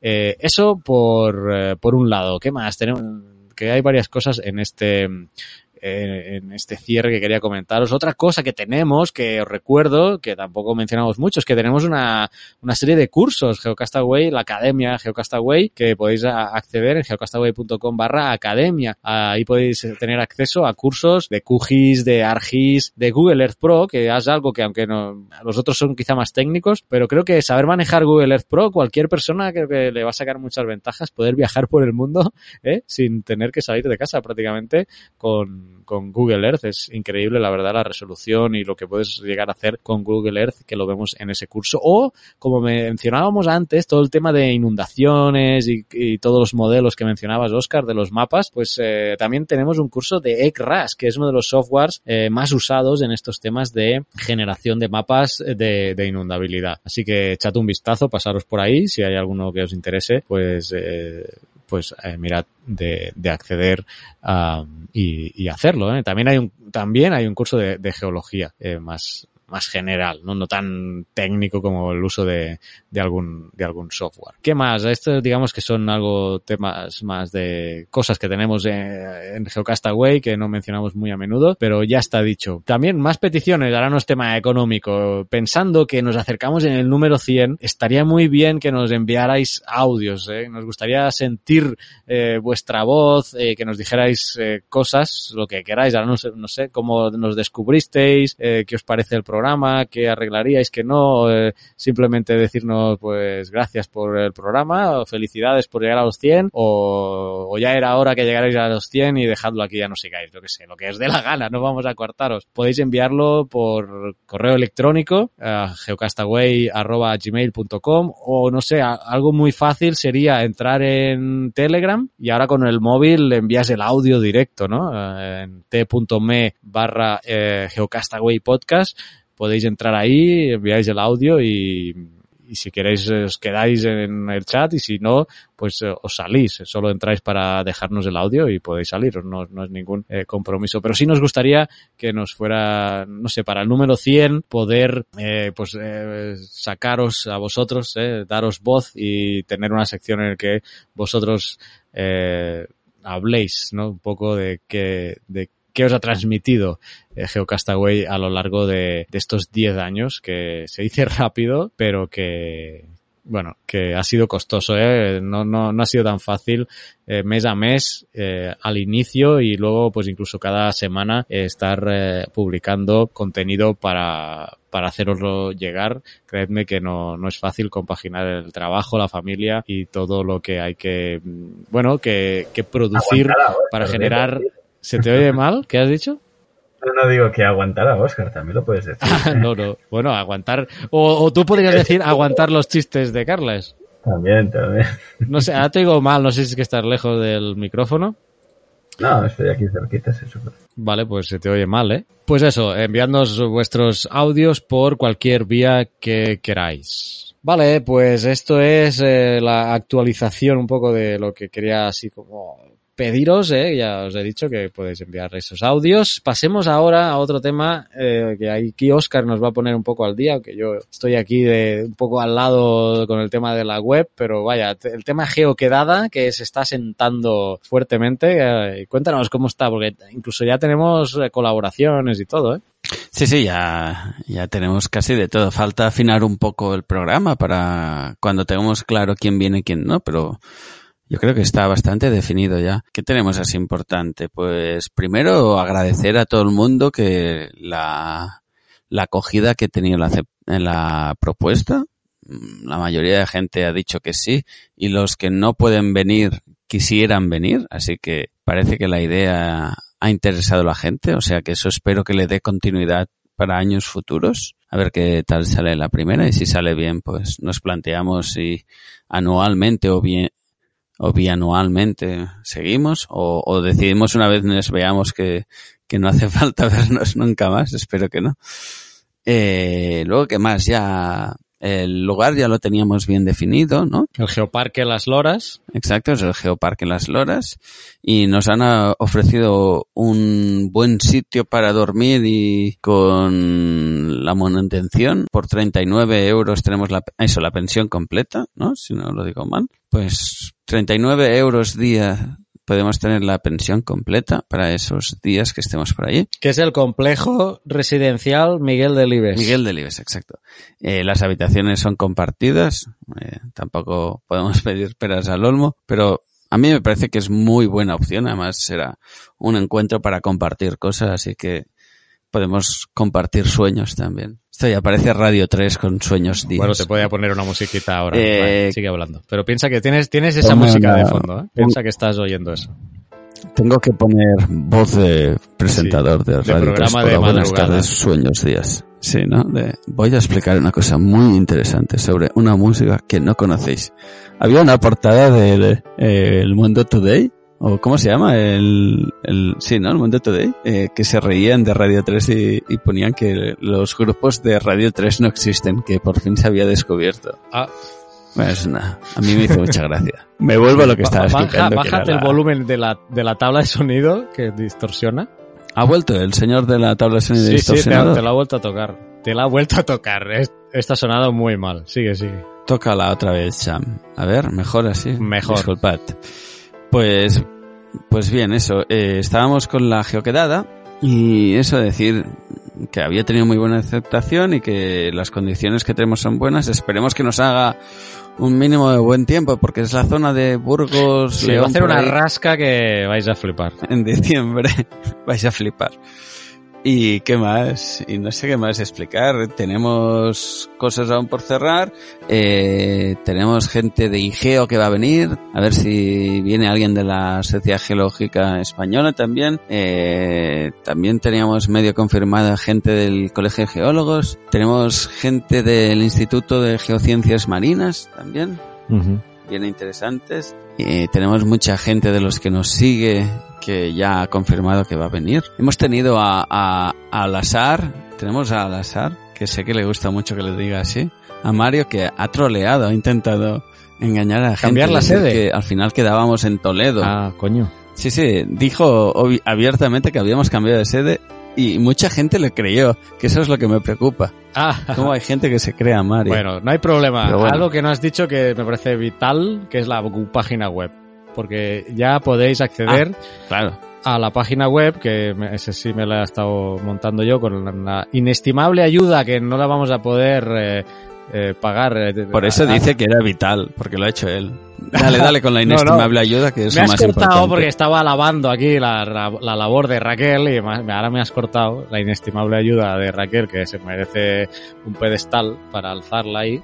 Eh, y podéis entrar en geocastaway.com barra geoquedada 2018. Tú ya habías dicho que había gente confirmada, pero esta es la página oficial. Aquí hay un formulario Para que confirmen. Aquí lo que vais a ver es, porque algunos quizás estáis pensando, bueno, yo quiero ir, ¿qué hago? ¿Os envío un correo? ¿Os envío un tweet? No, no, no. Aquí vamos a hacerlo a través de la página web. Ahí hay la información, el, el lugar, las fechas. Eh, un programa que a fecha de ahora todavía es preliminar y espero que el mensual que viene, que será el de noviembre, que será el número 100, tener el Ya programa tendría que estar un definitivo. poco cerrado, ¿no? Pero tendréis ya un programa preliminar y hay un formulario que os lo digo de- mm, por encima. Obviamente, si vas a la, a la quedada, pues lo rellenas y si no, pues no. O sea que- eh, pero luego hay dos opciones. Uno, que nosotros gestionemos el alojamiento, que es lo que os acaba de comentar Oscar, que sería en esta residencial Miguel de Libes, que es precisamente donde se entiendo, ¿eh, Oscar, que se van a hacer las charlas y todo. Va a ser ahí mismo sí, todo. ahí es donde se, des- se desarrollará todo el o evento. sea, que es lo mejor, ¿no? Sería lo mejor ahí. Hombre, pinta que va a ser lo guay, sí. Entonces, ¿Por qué no decirlo? Pues entonces están esas o- dos opciones que podéis seleccionar, eh, que pone ocupados vosotros, o sea, eh, nosotros como organizadores, eso tendrá un precio que ha dicho Oscar de 39 euros persona día, pensión completa, que es el precio que nos han eh, dejado ahí. Y si activáis esta opción, os preguntamos en el formulario, pues cuántas personas vendríais, en, en caso de ser más de una, y eh, cuántas noches os quedaríais, que básicamente es, es la opción del viernes y del sábado. Si os quedáis el viernes y el sábado, o solo una de las dos, podéis clicar una de las dos. Si ya os quedáis más días, venís antes o venís después, ahí ya no sé cómo lo manejaríamos, pero bueno, como solo hemos fijado las fechas que nosotros vamos a estar, digamos, en, el evento, porque luego no sé si harán el mismo precio. Esto es para gestionar nosotros mejor el alojamiento. Luego aquí hay otro apartado de fecha estimada, fecha y hora de llegada estimada, aproximada, si lo sabéis bien, pues si no ponéis ahí más o menos, ya está. No, no. Eh, incluso no es obligatorio llenar esto. Y otra opción que dice que si asistiréis a la visita geológica que habrá el sábado, el, sábado, ya que estamos en un geoparque, pues eh, habrá un, un recorrido por, por, la zona, entonces si vais a asistir o no. Y luego eh, que nos dejéis el mail. Es el formulario, se llena bastante rápido, en menos de un minuto, si lo tenéis claro, pum, pum, pum, pum. Y nosotros pues gestionamos esto, por un lado, para saber cuánta gente vais a llegar en total y por otro lado, cuánta gente eh, tenemos que gestionar el, el, alojamiento por la noche. ¿eh? Creo que Raquel comentaba que, que que solo hasta el día 15, ¿no? De noviembre, el tema de la gestión nosotros. Sí, queríamos cerrarlo un poquito así para, para poder ir con tiempo y previsor, siendo previsores, así que la idea sería que os vayáis apuntando hasta el 15 de noviembre. Y a partir del 15 de noviembre ya... Entonces, seguramente el 15 de noviembre desaparecerá esta opción de que nosotros gestionemos el alojamiento eh, sobre el... O sea, el, hasta el 15 seguro. Puede, a lo mejor lo alargamos más o no, no lo sabemos, eh, podría ser. Claro, si nadie se ha apuntado, lo, lo vamos a alargar. ¿No? No, lo que quiero decir que si ya lo sabe la gente que va a asistir, pues mejor que se que mueva rápido, sí, sí. Lo haga saber que a través del formulario para poder cerrar antes. No quisiéramos que nadie se quede este sin alojamiento. sitio para dormir, así que apuntaros cuanto antes mejor. Muy bien. Cualquier duda que tengáis, que no os quede claro que queráis venir, pero tengáis alguna duda sobre algo, eh, escribidnos a geocastaway@ gmail.com. Sobre todo que nadie se quede con ganas de ir, ¿eh? Y luego eh, también hay, en este en este caso también hay otro botón de donación. ¿eh? Antes, antes era para apoyar el Por podcast, si acaso, ¿no? ¿eh? pero en este es para apoyar la geoquedada, que ya está incluido solo en la página de la geoquedada. Bueno, además si clicáis en el botón de donación ya la descripción a la que vais ya pone específicamente objetivo donación a la geoquedada que no sabemos, o sea, eh, obviamente esto va a tener algún coste. eh, tenemos el apoyo, que ya lo ha dicho Oscar, de seguramente la Sociedad Geológica y, el IGEO, ¿verdad?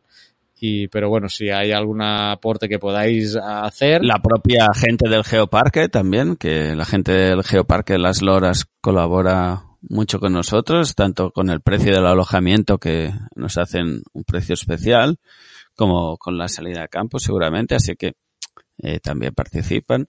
Pero bueno, lo que nos hemos movido lo, lo, mejor que hemos podido, pero claro, hay aún falta un poco afinar cosas.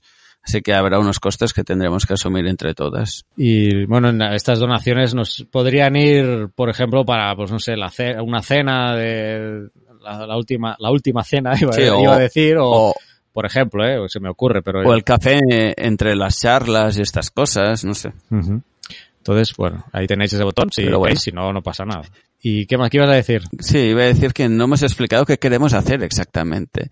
Eh, la idea es hacer un encuentro para a, hablar sobre todo de divulgación de la geología, ya seáis profesionales o seáis oyentes, ¿no? Eh, no hace falta ser un profesional para, de la geología para divulgar geología. Y hablar sobre cómo hacerlo, cómo se puede mejorar, qué estrategias conjuntas podemos tener, ¿no? Eh, si un geoparque hace algo, está bien que hubiese una red donde apoyáramos esa opción, ¿no? Igual que como se hace en el Geolodía, ¿no? Que quizás es el gran caso de éxito, ¿no? De, en temas de, de participación de gente, pues eh, debatir un poco sobre estrategias de comunicación de la geología. Aparte también de conocernos. Y no has dicho las fechas tampoco. Eh, exacto, mira, es del 14 al 16 de diciembre, ¿no? El 14 sería el viernes, si no recuerdo mal, 15 el sábado uh -huh. y domingo sería el 16, que sería el día de salida. La idea sería hacer diferentes eventos, unas, eh, decíamos, si viene Naun, a ver si podemos mirar las estrellas con Naun y hablar de cosas de geología planetaria grabaríamos un programa de Geocastaway, como no puede ser. También decíamos hacer algún taller de divulgación científica o de, o de cómo comunicar geología a través de las redes sociales, ¿no? Eh, hacer alguna charla de, de lo que os decía, de estrategias conjuntas de comunicación y, como no, una sesión de geochistes que Carla se puede apuntar, aunque sea grabado. Y también decíamos geomonólogos. Ya tenemos dos personas apuntadas para hacer el geomonólogo y seguro que alguno se apunta más. ¿Ah, sí? Yo no me he enterado. Ah. ¿Quién ha sido? Ya, eso lo desvelaremos en el siguiente episodio. Sorpresa, sorpresa. Muy bien, pues nada, eh, recordemos eh, geocastaway.com barra geoquedada 2018, 2018 en números. Y ahí tenéis la información al respecto de la geoquedada y también el formulario para que, pues ya si sabéis que vais a asistir, pues nos lo hagáis llegar y podamos cerrar, ir cerrando ya cosas, ¿no? Que, el tiempo se, se echa encima. Vale, pues sí, ya tenemos esto. ¿Qué más? ¿Qué más queríamos comentar? ¿Qué más? Vaya, voy a ir muy rápido. La geolibreta, cada mes actualizo. Ya tengo los diseños, ya mm, tengo los diseños prácticamente de todo. Eh, tengo la tabla geológica de tiempos en la, en la geolibreta. Va a haber también eh, una, o sea, una tabla de, de escalas de, de mapas, ¿eh? de los mapas. También tenemos estos dibujitos para calcular los porcentajes de, de la cantidad de partículas ¿eh? que, que, existen. Bueno, este es para in situ, ¿eh? Tú pones ahí la, una muestra, tú pones la muestra encima y, te sale ya. y tú ves, no, no, pero estoy, y hay, yo creo que estás confundido. Iba a decir, hay un lector así de láser que te dice, esta muestra está al 78% de, eso se podría hacer, ¿eh? Con el lector scan este de. la, libreta costaría 20.000 euros. Oye, le metes ahí un módulo de cámara megapíxel con un modo de proximidad y un acelerómetro y eso claro, lo y lo mandamos a Marte ya mejor porque.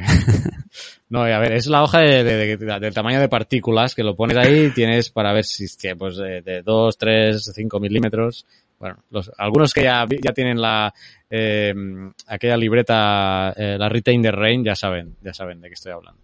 Entonces, bueno, tiene varias cositas, eh, que ya tengo los diseños. Y la intención es que, como comenté, estu estuviera un prototipo para la geoquedada. Que vamos a estar muy justos, pero yo creo que si no, antes de que termine el mes no, porque es 29. Pero si a principios del mes que viene eh, consigo ya maquetar o que me maqueten ya todo, uh, revisar bien todo, la aprobación de la comisión que estamos viendo esto y mandarlo a la imprenta, es posible que para la geoquedada tengamos una libreta, una, o sea, será la libreta preciosa que te la daría a ti, Oscar, me la tendrás que cuidar. La llevaré yo, ¿no? La metes en una caja fuerte la pones, en una, la pones en una, vitrina de vidrio y la llevas allí, la pones allí como la geolibreta. Eh, bueno, y no, la idea es que, pues, que la lleves y sería interesante que sobre la libreta mismo la gente pudiera opinar, porque sería, sería el prototipo sobre la que todavía podría haber observaciones y que la gente, la geoquedada... Que escriba, escriba encima de la geolibreta, ¿no? Claro. Esto yo lo cambiaría. Eh, hacer, hacer las observaciones... No, no, es que esto, esto es muy bueno. Hacer las observaciones de cambio de la geolibreta en la propia geolibreta, ¿eh? Esto es muy bueno, ¿eh? En fin. La geolibreta mutante. Eh, me, me parece que sería muy interesante si eso saliera. Que creo que sí. O sea, creo, confío en que sí eh, salga. Vale, hasta aquí la actualización de la geolibreta que estamos ya en la fase final del diseño. Dale, dale, que ya no me quedan dedos de los Ya estás congelado. Yo me estoy asando y tú congelándote. No, no podríamos tener una temperatura intermedia, no. Yo asándome y tú congelándote. Es que, en fin, nos quedan, ¿qué nos queda aquí? Eh, mencionar un podcast de Cuonda, que sabéis que estamos en la red de Cuonda. Voy rápido porque Oscar se me va a morir ahí. Las tres muertes de mi padre. Sí, es que estoy sufriendo. el podcast Las tres muertes de mi padre, eh, perteneciente a Cuonda, ganador de los premios Ondas de España, que es un prestigioso galardón que se da en España en temas de audiovisual y felicidades tanto a las tres muertes de mi padre por este galardón como a propia cuenta y que nos felicitamos también por eh, ser miembros de esta red de podcast. Así que queda dicho. Vamos, ¿qué quieres hacer primero? Eh, ¿Los comentarios o el sorteo de las fotos? Porque habrá gente aquí que le habrá importado un carajo el podcast y está esperando aquí el sorteo. Pues que se esperen hasta el final, ¿no? Vamos a leer los comentarios. Ah, vale, vamos, vamos a leer los comentarios. hemos venido a jugar, ¿no? A ver, ¿qué tenemos? Tú tienes los de Evox. Espera, si quieres empiezo yo y ya me callo y te dejo con uno que nos dejó pues. Elvis Costello en Facebook. Ostras. Oye, ¿Qué dice? hablan- ¿Qué tal, hablando chicos? de, espérate, espérate, hablando de comentarios, estas cosas, que quieren, no sé si lo han chapado ya, pero que quieren chapar Google Plus. Después de tantos años Pero si criticando. eso ya al hace final- días. ya, ya, pero es que ahora Eso ya eh, lo cre- comentamos, ¿no? creo que entra dentro de este mes, ¿no? O lo comentamos en el pasado. Bueno, es igual, hay que comentarlo otra vez. Van a chapar Google Plus o ya, o ya lo han Yo- chapado. mira, no lo sé, lo van a chapar. Eh, Geocastaway publicábamos, bueno, yo publicaba en Google Plus como Geocastaway. lo mismo, lo que No, no. poníamos en Twitter, No. lo tiraba para Google Plus, pero ya lo retiré. Ya hace, desde que salió la noticia, Google Plus se queda borrada de Geocastaway. Pero así. hemos llegado a tener 11 o 12 seguidores en Google Plus, así que gracias a todos los seguidores que habéis estado en Google Plus. Mira, ahora que De me verdad. acuerdo, hemos superado los 4.000 seguidores en Twitter, que hace días que no mencionas las redes sociales, pero creo que este, este valor es importante decirlo. Sí, sí, eso nos, eh, nos llena de... Orgullo y satisfacción. Venga, dale. 4.062 hoy, followers. Hoy. 4.062. Y esto ya es exponencial. Eh, bueno, no sé. Hombre, que ten en cuenta que hemos tardado 10 años en conseguir 4.062. En llegar a los 4.000, que hay gente que los consigue en 5 minutos, no sé cómo lo hacen. Sin hacer trampas, porque hay gente que compra Ah. seguidores. Nosotros tenemos seguidores ¿Qué fieles. No, no, los 4.000 son seguidores que voluntariamente y porque les interesa han dado seguir. Pero aquello que me dijiste que hiciera cuentas falsas y me uniera a Geocastaway, eso no, no es hacer trampa. ¿no? Calla, calla, que estás en, en el aire. Siempre caigo, ¿eh? Bueno, No, era mentira, ¿eh? lo que ha dicho Oscar. dale, dale. Te voy a retirar la comisión que te di, te la voy a quitar. Eh, ¿Qué estaba diciendo? Ah, pues Elvis Costello, que le Elvis interrumpido a Elvis. Perdón, perdón. ¿Qué tal, chicos? Ya extrañaba sus programas. Eh, bueno, está comentando el mes pasado, como regresábamos de vacaciones. ¿Han escuchado sobre la construcción de un nuevo aeropuerto en la Ciudad de México? Es muy interesante la geología de esa ciudad que en sus orígenes fue fundada sobre un gran lago, en ese gran valle rodeado de volcanes y que cada temporada Tatloc, el dios azteca de la lluvia, trata de reclamar. Aún más, mira, ya hemos hablado de las inundaciones en España también ahora, ¿eh, Luis? En la intro. Aún más interesante es que el gobierno nos puso a decidir mediante una consulta si es bueno construir un aeropuerto sobre una zona que aparentemente presenta muchos problemas. Ojalá hubiera más gente como ustedes que pudieran ayudar a la población a entender la geología de ese lugar, porque la verdad no tenemos ni idea no puedo decir eso porque no escuchan niños, creo. Eh, y cualquier información sería útil, ¿eh? No puedo decir porque hay chicos de bachillerato, ¿no? Al menos los alumnos de, Marisa, ¿eh? Chicos, no, se dice esa palabra. Y saludos, dice Elvis. A ver, eh, dos cosas, o, bueno, tres cosas. No, no sabía que iban a construir un aeropuerto nuevo en México. Eh, la geología seguro que es interesantísima. Otra cosa, el tema político, realmente no sé por qué os consulto. Va a quedar esto como un nazi. No, no, a ver. ¿Por qué os consultan si es bueno construir un aeropuerto o no? La cuestión es si eso precisamente tendría que haber técnicos que decidieran eso, ¿no? Supongo yo. Tú no sé qué opinas tú. O sea, a mí si me preguntan, ¿hay que poner un aeropuerto aquí o no? Pues yo puedo dar mi opinión, pero Sí, lo- y hasta me pueden presentar un PowerPoint muy bonito, pero no voy a tener los elementos eh, técnicos. O sea, yo he trabajado en estudios de impacto ambiental y son unos tochancos que, que eso, eh, obviamente que hay que hacer una eh, eh, exposición pública, pero eso, pero eso es otra cosa. Y es lo que pone aquí, a no ser que, que él quiera decir que hay una presentación pública del proyecto para ver qué aceptación tiene, que eso es otra cosa que sí hay que hacer siempre, pero a poner a votación que es lo que se desprende de lo que dice Elvis. Poner a votación, eh, ¿queréis un aeropuerto aquí o no? Sí, eso, me parece raro. Yo sé que eh, entiendo, a mí que me gustan los procesos participativos, pues lo que sé que haría es, bajo tres o cuatro propuestas, que la ciudadanía escogiera propuestas viables y estudiadas, que la ciudadanía escogiera, eh, pues me parece bien, pero eso siempre bajo una premisa que tienen que ser eh, tres propuestas viables y estudiadas por parte de técnicos competentes. Lo que no puede ser es que yo empiece a opinar sobre cosas que podrían o no ser. Así que, eh, lo dicho. Además hay, bueno, bueno, dale, dale. Luego soltaré una frase que me gusta mucho. Ah, vale. No, no, ya está, es el comentario de Elvis. Siempre me, cuando hablan de Ciudad de México, siempre se me viene a la mente es, ese, esos descensos del, del Sí, terreno por, eh, por el consumo del, del, del agua subterránea que, ha- que, sí, sí, que ha hecho descender el nivel freático y quedan al aire metros y metros de la tubería del, del entubado del pozo. A mí eso no, o sea, no me deja de sorprender y alucinar eh, cómo, eh, pues eso, debido a la explotación de, la, de los acuíferos, han ido añadiendo eh, eh, peldaños a las escaleras para mantener y, y, apuntalando y apuntalando porque el terreno iba descendiendo. O sea, es, Sí, es alucinante. Pensad Si que eso, ver- si le quitáis eh, agua al terreno, ese espacio que ocupa el agua desaparece y el terreno se va hundiendo un poquito. Eh, referente a lo que decía eh, la segunda o la tercera parte del mensaje sobre la Ciudad de México y dónde está construida y tal, Ah, ahora quiero soltar mi frase, bueno, mi frase, una frase que escuché que siempre me ha gustado, que no hay buenos o malos terrenos, sino hay buenos o malos ingenieros. Así que el terreno en sí no tiene que ser un problema. El tema es qué técnicas eh, utilizar para que se sostengan las estructuras. Bueno, no sé por qué ahora me he acordado de los eh, de los eh, excursionistas que se han perdido. No sé si los han encontrado. Estos Sí, dos montañistas de la sí. Cerdá. Vivos. Sí, sí, sí, vivos.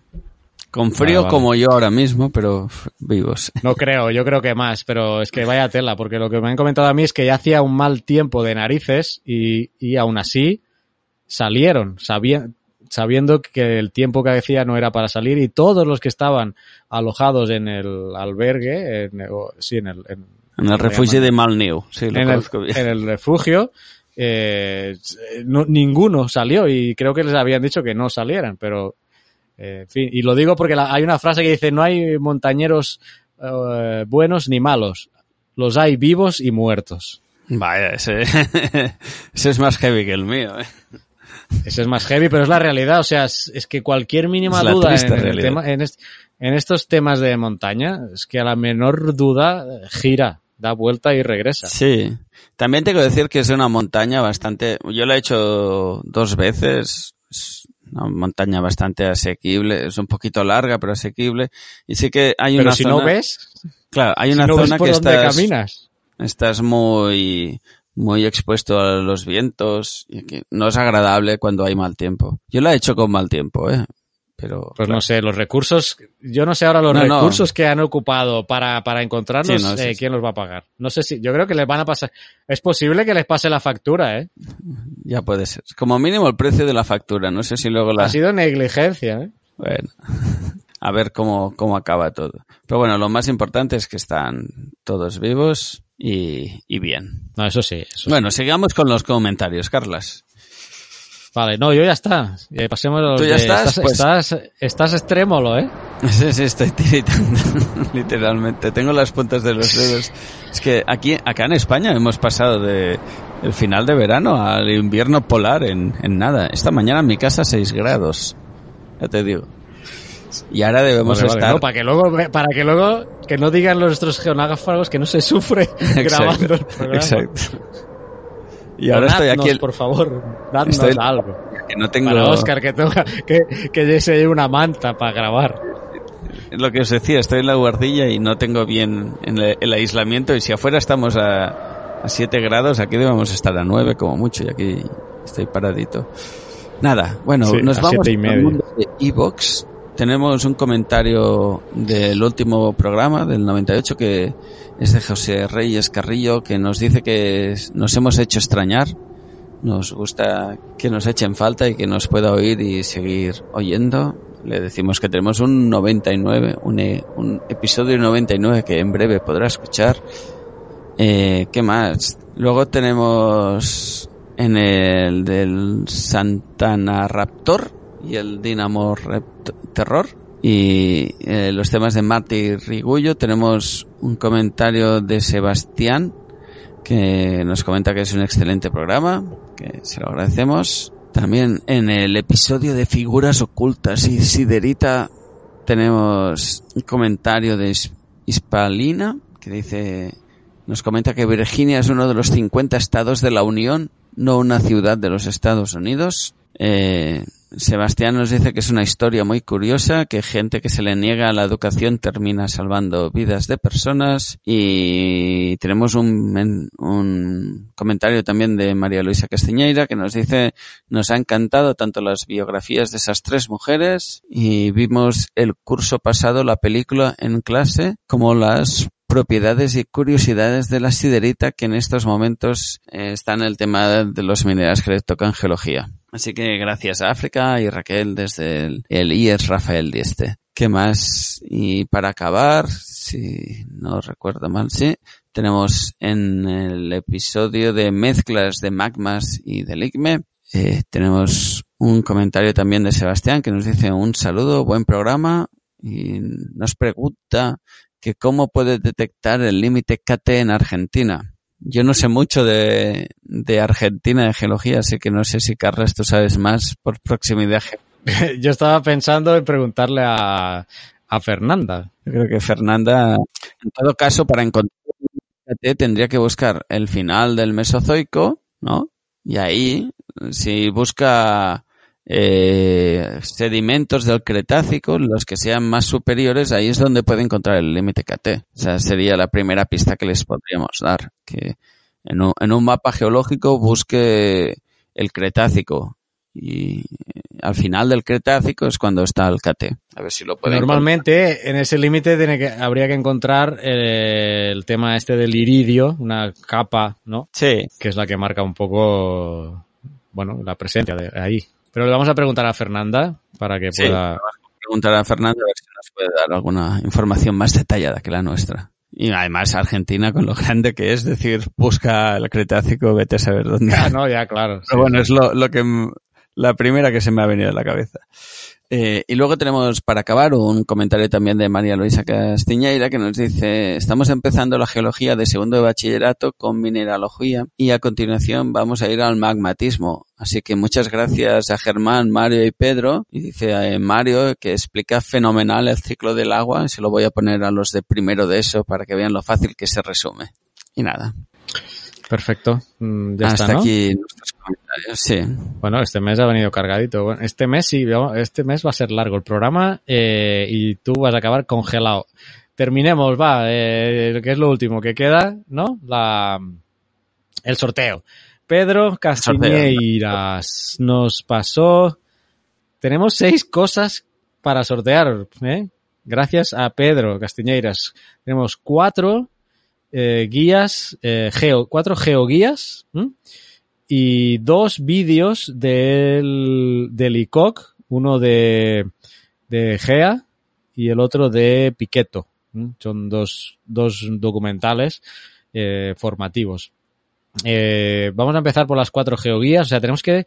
Me voy a anotar aquí porque si no se me va a olvidar. Los ganadores. Estaba buscando. Yo tengo aquí la lista de todos los de todos los hashtags que nos enviaron de person, de las personas que nos enviaron fotos con Geocast Verano 18 y fueron fueron bastantes, ¿eh? fueron un montón.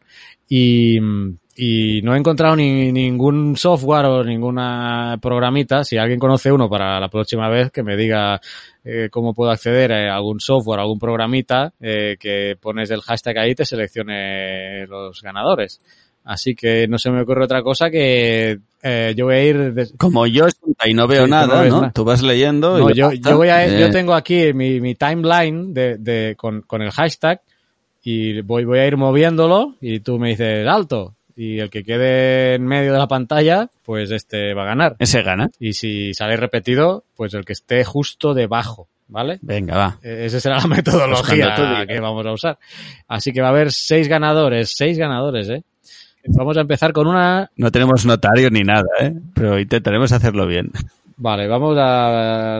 A ver, que no me escribe el bolígrafo ahora. Cuando tú quieras. Ahora, espera, no. Cuando tú me digas, yo me preparo No, para decir alto. que me lo voy a apuntar aquí, uno, dos, tres y cuatro. Estos son geoguías. ¿Ves? Geoguías. Y luego tenemos el de Piqueto y el de Gea. Vale. Y aquí voy a apuntar el que gane. Pues todo queda en ti, Oscar. Si hay algún reclamo, que te lo, te lo hagan a ti. Venga, va. Vale, que pues está- nada, yo me estoy desplazando ya aquí por el timeline. ¿Sí? Cuando tú digas. Tan, tan, tan, tan, tan. Redoble de tambores. Alto. Alto. Y bueno, pues curiosamente Marisa Castiñeira tiene la primera geoguía. Es que envió bastantes fotos, ¿eh? Ah, claro, entonces tiene más posibilidades. Tenía muchos papeles de ganar, pero ya no va a poder ganar más cosas.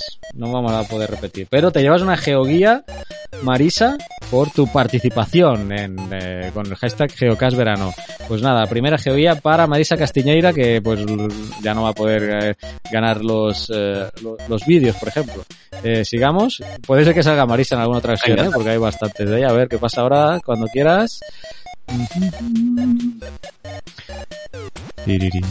Bueno, eres tú el que te está congelando, ¿eh? Cuantos más tardes, más te vas a congelar.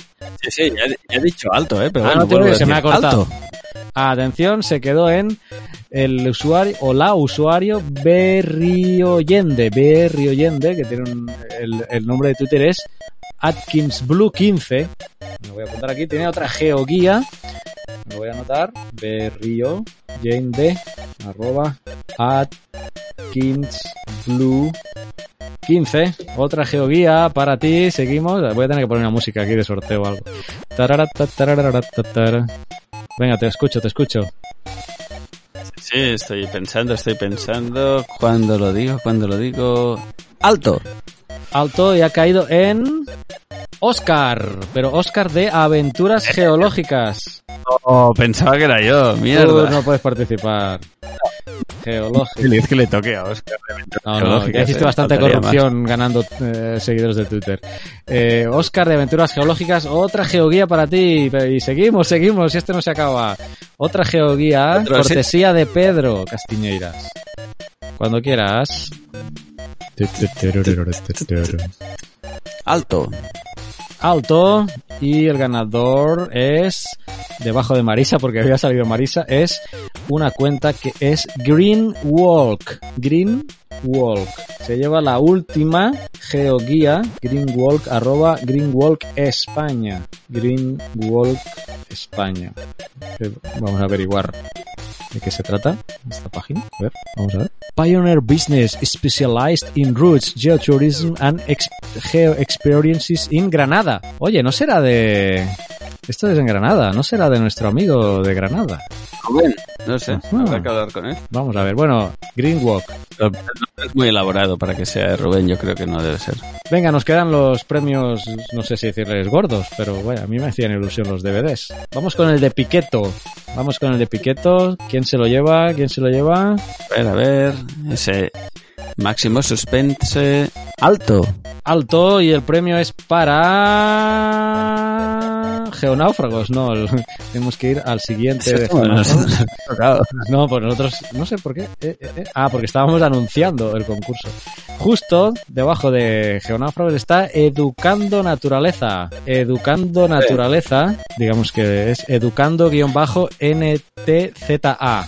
Educando Naturaleza se lleva el DVD de Piqueto. Lo estoy anotando, ¿eh? Porque si no me va, se me va a olvidar. Educando-NTZA. Venga, y lo último, el último. El último DVD de Gea. El último, ¿para quién va a ser? ¿Ya estás moviendo timeline o no? Ya está, pues arriba y abajo, arriba y abajo, arriba y abajo, arriba y abajo, arriba y abajo. Oye, la amplitud del movimiento está. No, es que me estoy yendo de arriba hasta abajo, me estoy yendo total. Ah, vale, vale. Venga, eh, alto. Y se lo lleva Merced Tarragó Vidal. Merced Tarragó Vidal, que la foto es, las otras no lo he dicho, pero aquí es del Horseshoe Canyon Canadian Badlands. Es una foto de Canadá, tú. Pues Merced, Ah, mira, Merced Tarragó la Merced que siempre. Sí, también la tenemos ahí siempre comentando. Vidal. Bueno, dicho. que es arroba m Vidal. Pues ya está todo, ya está, ya está todo. Venga, pues ya están los ganadores. Si nos habéis oído que os ha tocado, escribidnos o nos enviáis un tweet o un mensaje eh, por Twitter privado, contactar con nosotros para haceros llegar todo esto, que nosotros se lo haremos. Nada, nada, que venga. Quedada, Carlas, se lo damos allá. Ah, bueno, sería una muy buena opción, ¿eh? Que fuerais a la geoquedada y, y os lo damos allí. Eh, pues nada, tú, yo no pensaba que no íbamos a acabar el guion de hoy, porque hoy tenía, yo tenía la lista de aquí de cosas, ¿eh? Sorteo de fotos, check, y desaparece de la lista. Ah, amigo. ¡Ah! ¡Alerta! Que no, no me digas rápido. Ah, amigo, tenía otra cosa aquí apuntada. Esto es una, es una pareja, es que ya se, mira, ¿ves cómo sirve tener guion? Mira, Iba mira, polar, pero digo, mira, tienes otro mejor aún, ¿no? No, no, esto te, vas a calentar de golpe. Eh, ya voy poniendo la música de fin del programa, porque sé que luego vas a decir algún improperio del chiste y con esto terminamos.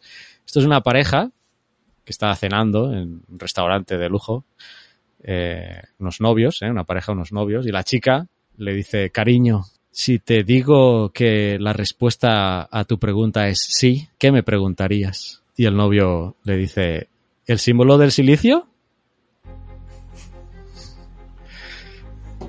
Lo pillas, ¿no? La noche Sí, sí, sí, lo pillo, lo pillo. Te voy a decir que sí, cariño. Que, hazme la pregunta. Pero bueno, debía ser geólogo el chamaco, el chico. Algo debía saber de geología, sí, sí. Sí, sí. La chica esperando que le preguntara si quería casarse con ella, pero...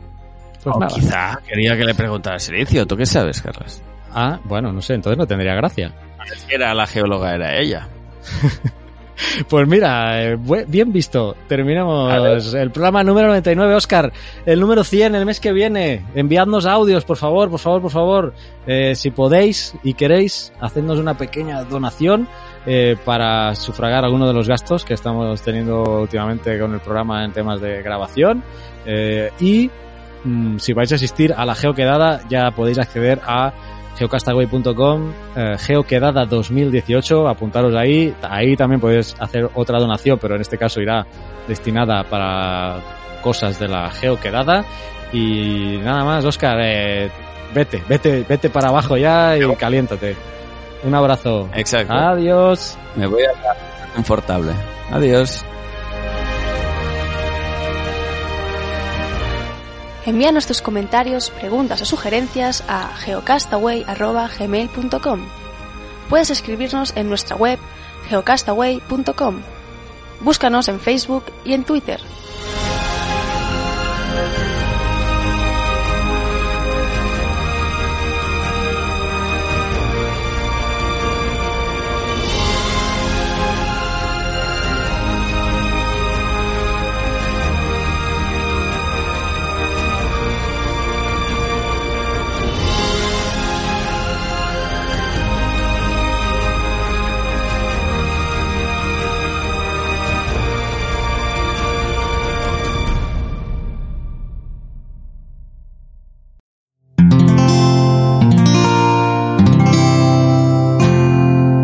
Puedes escuchar más capítulos de este podcast y de todos los que pertenecen a la comunidad Cuonda en cuonda.com.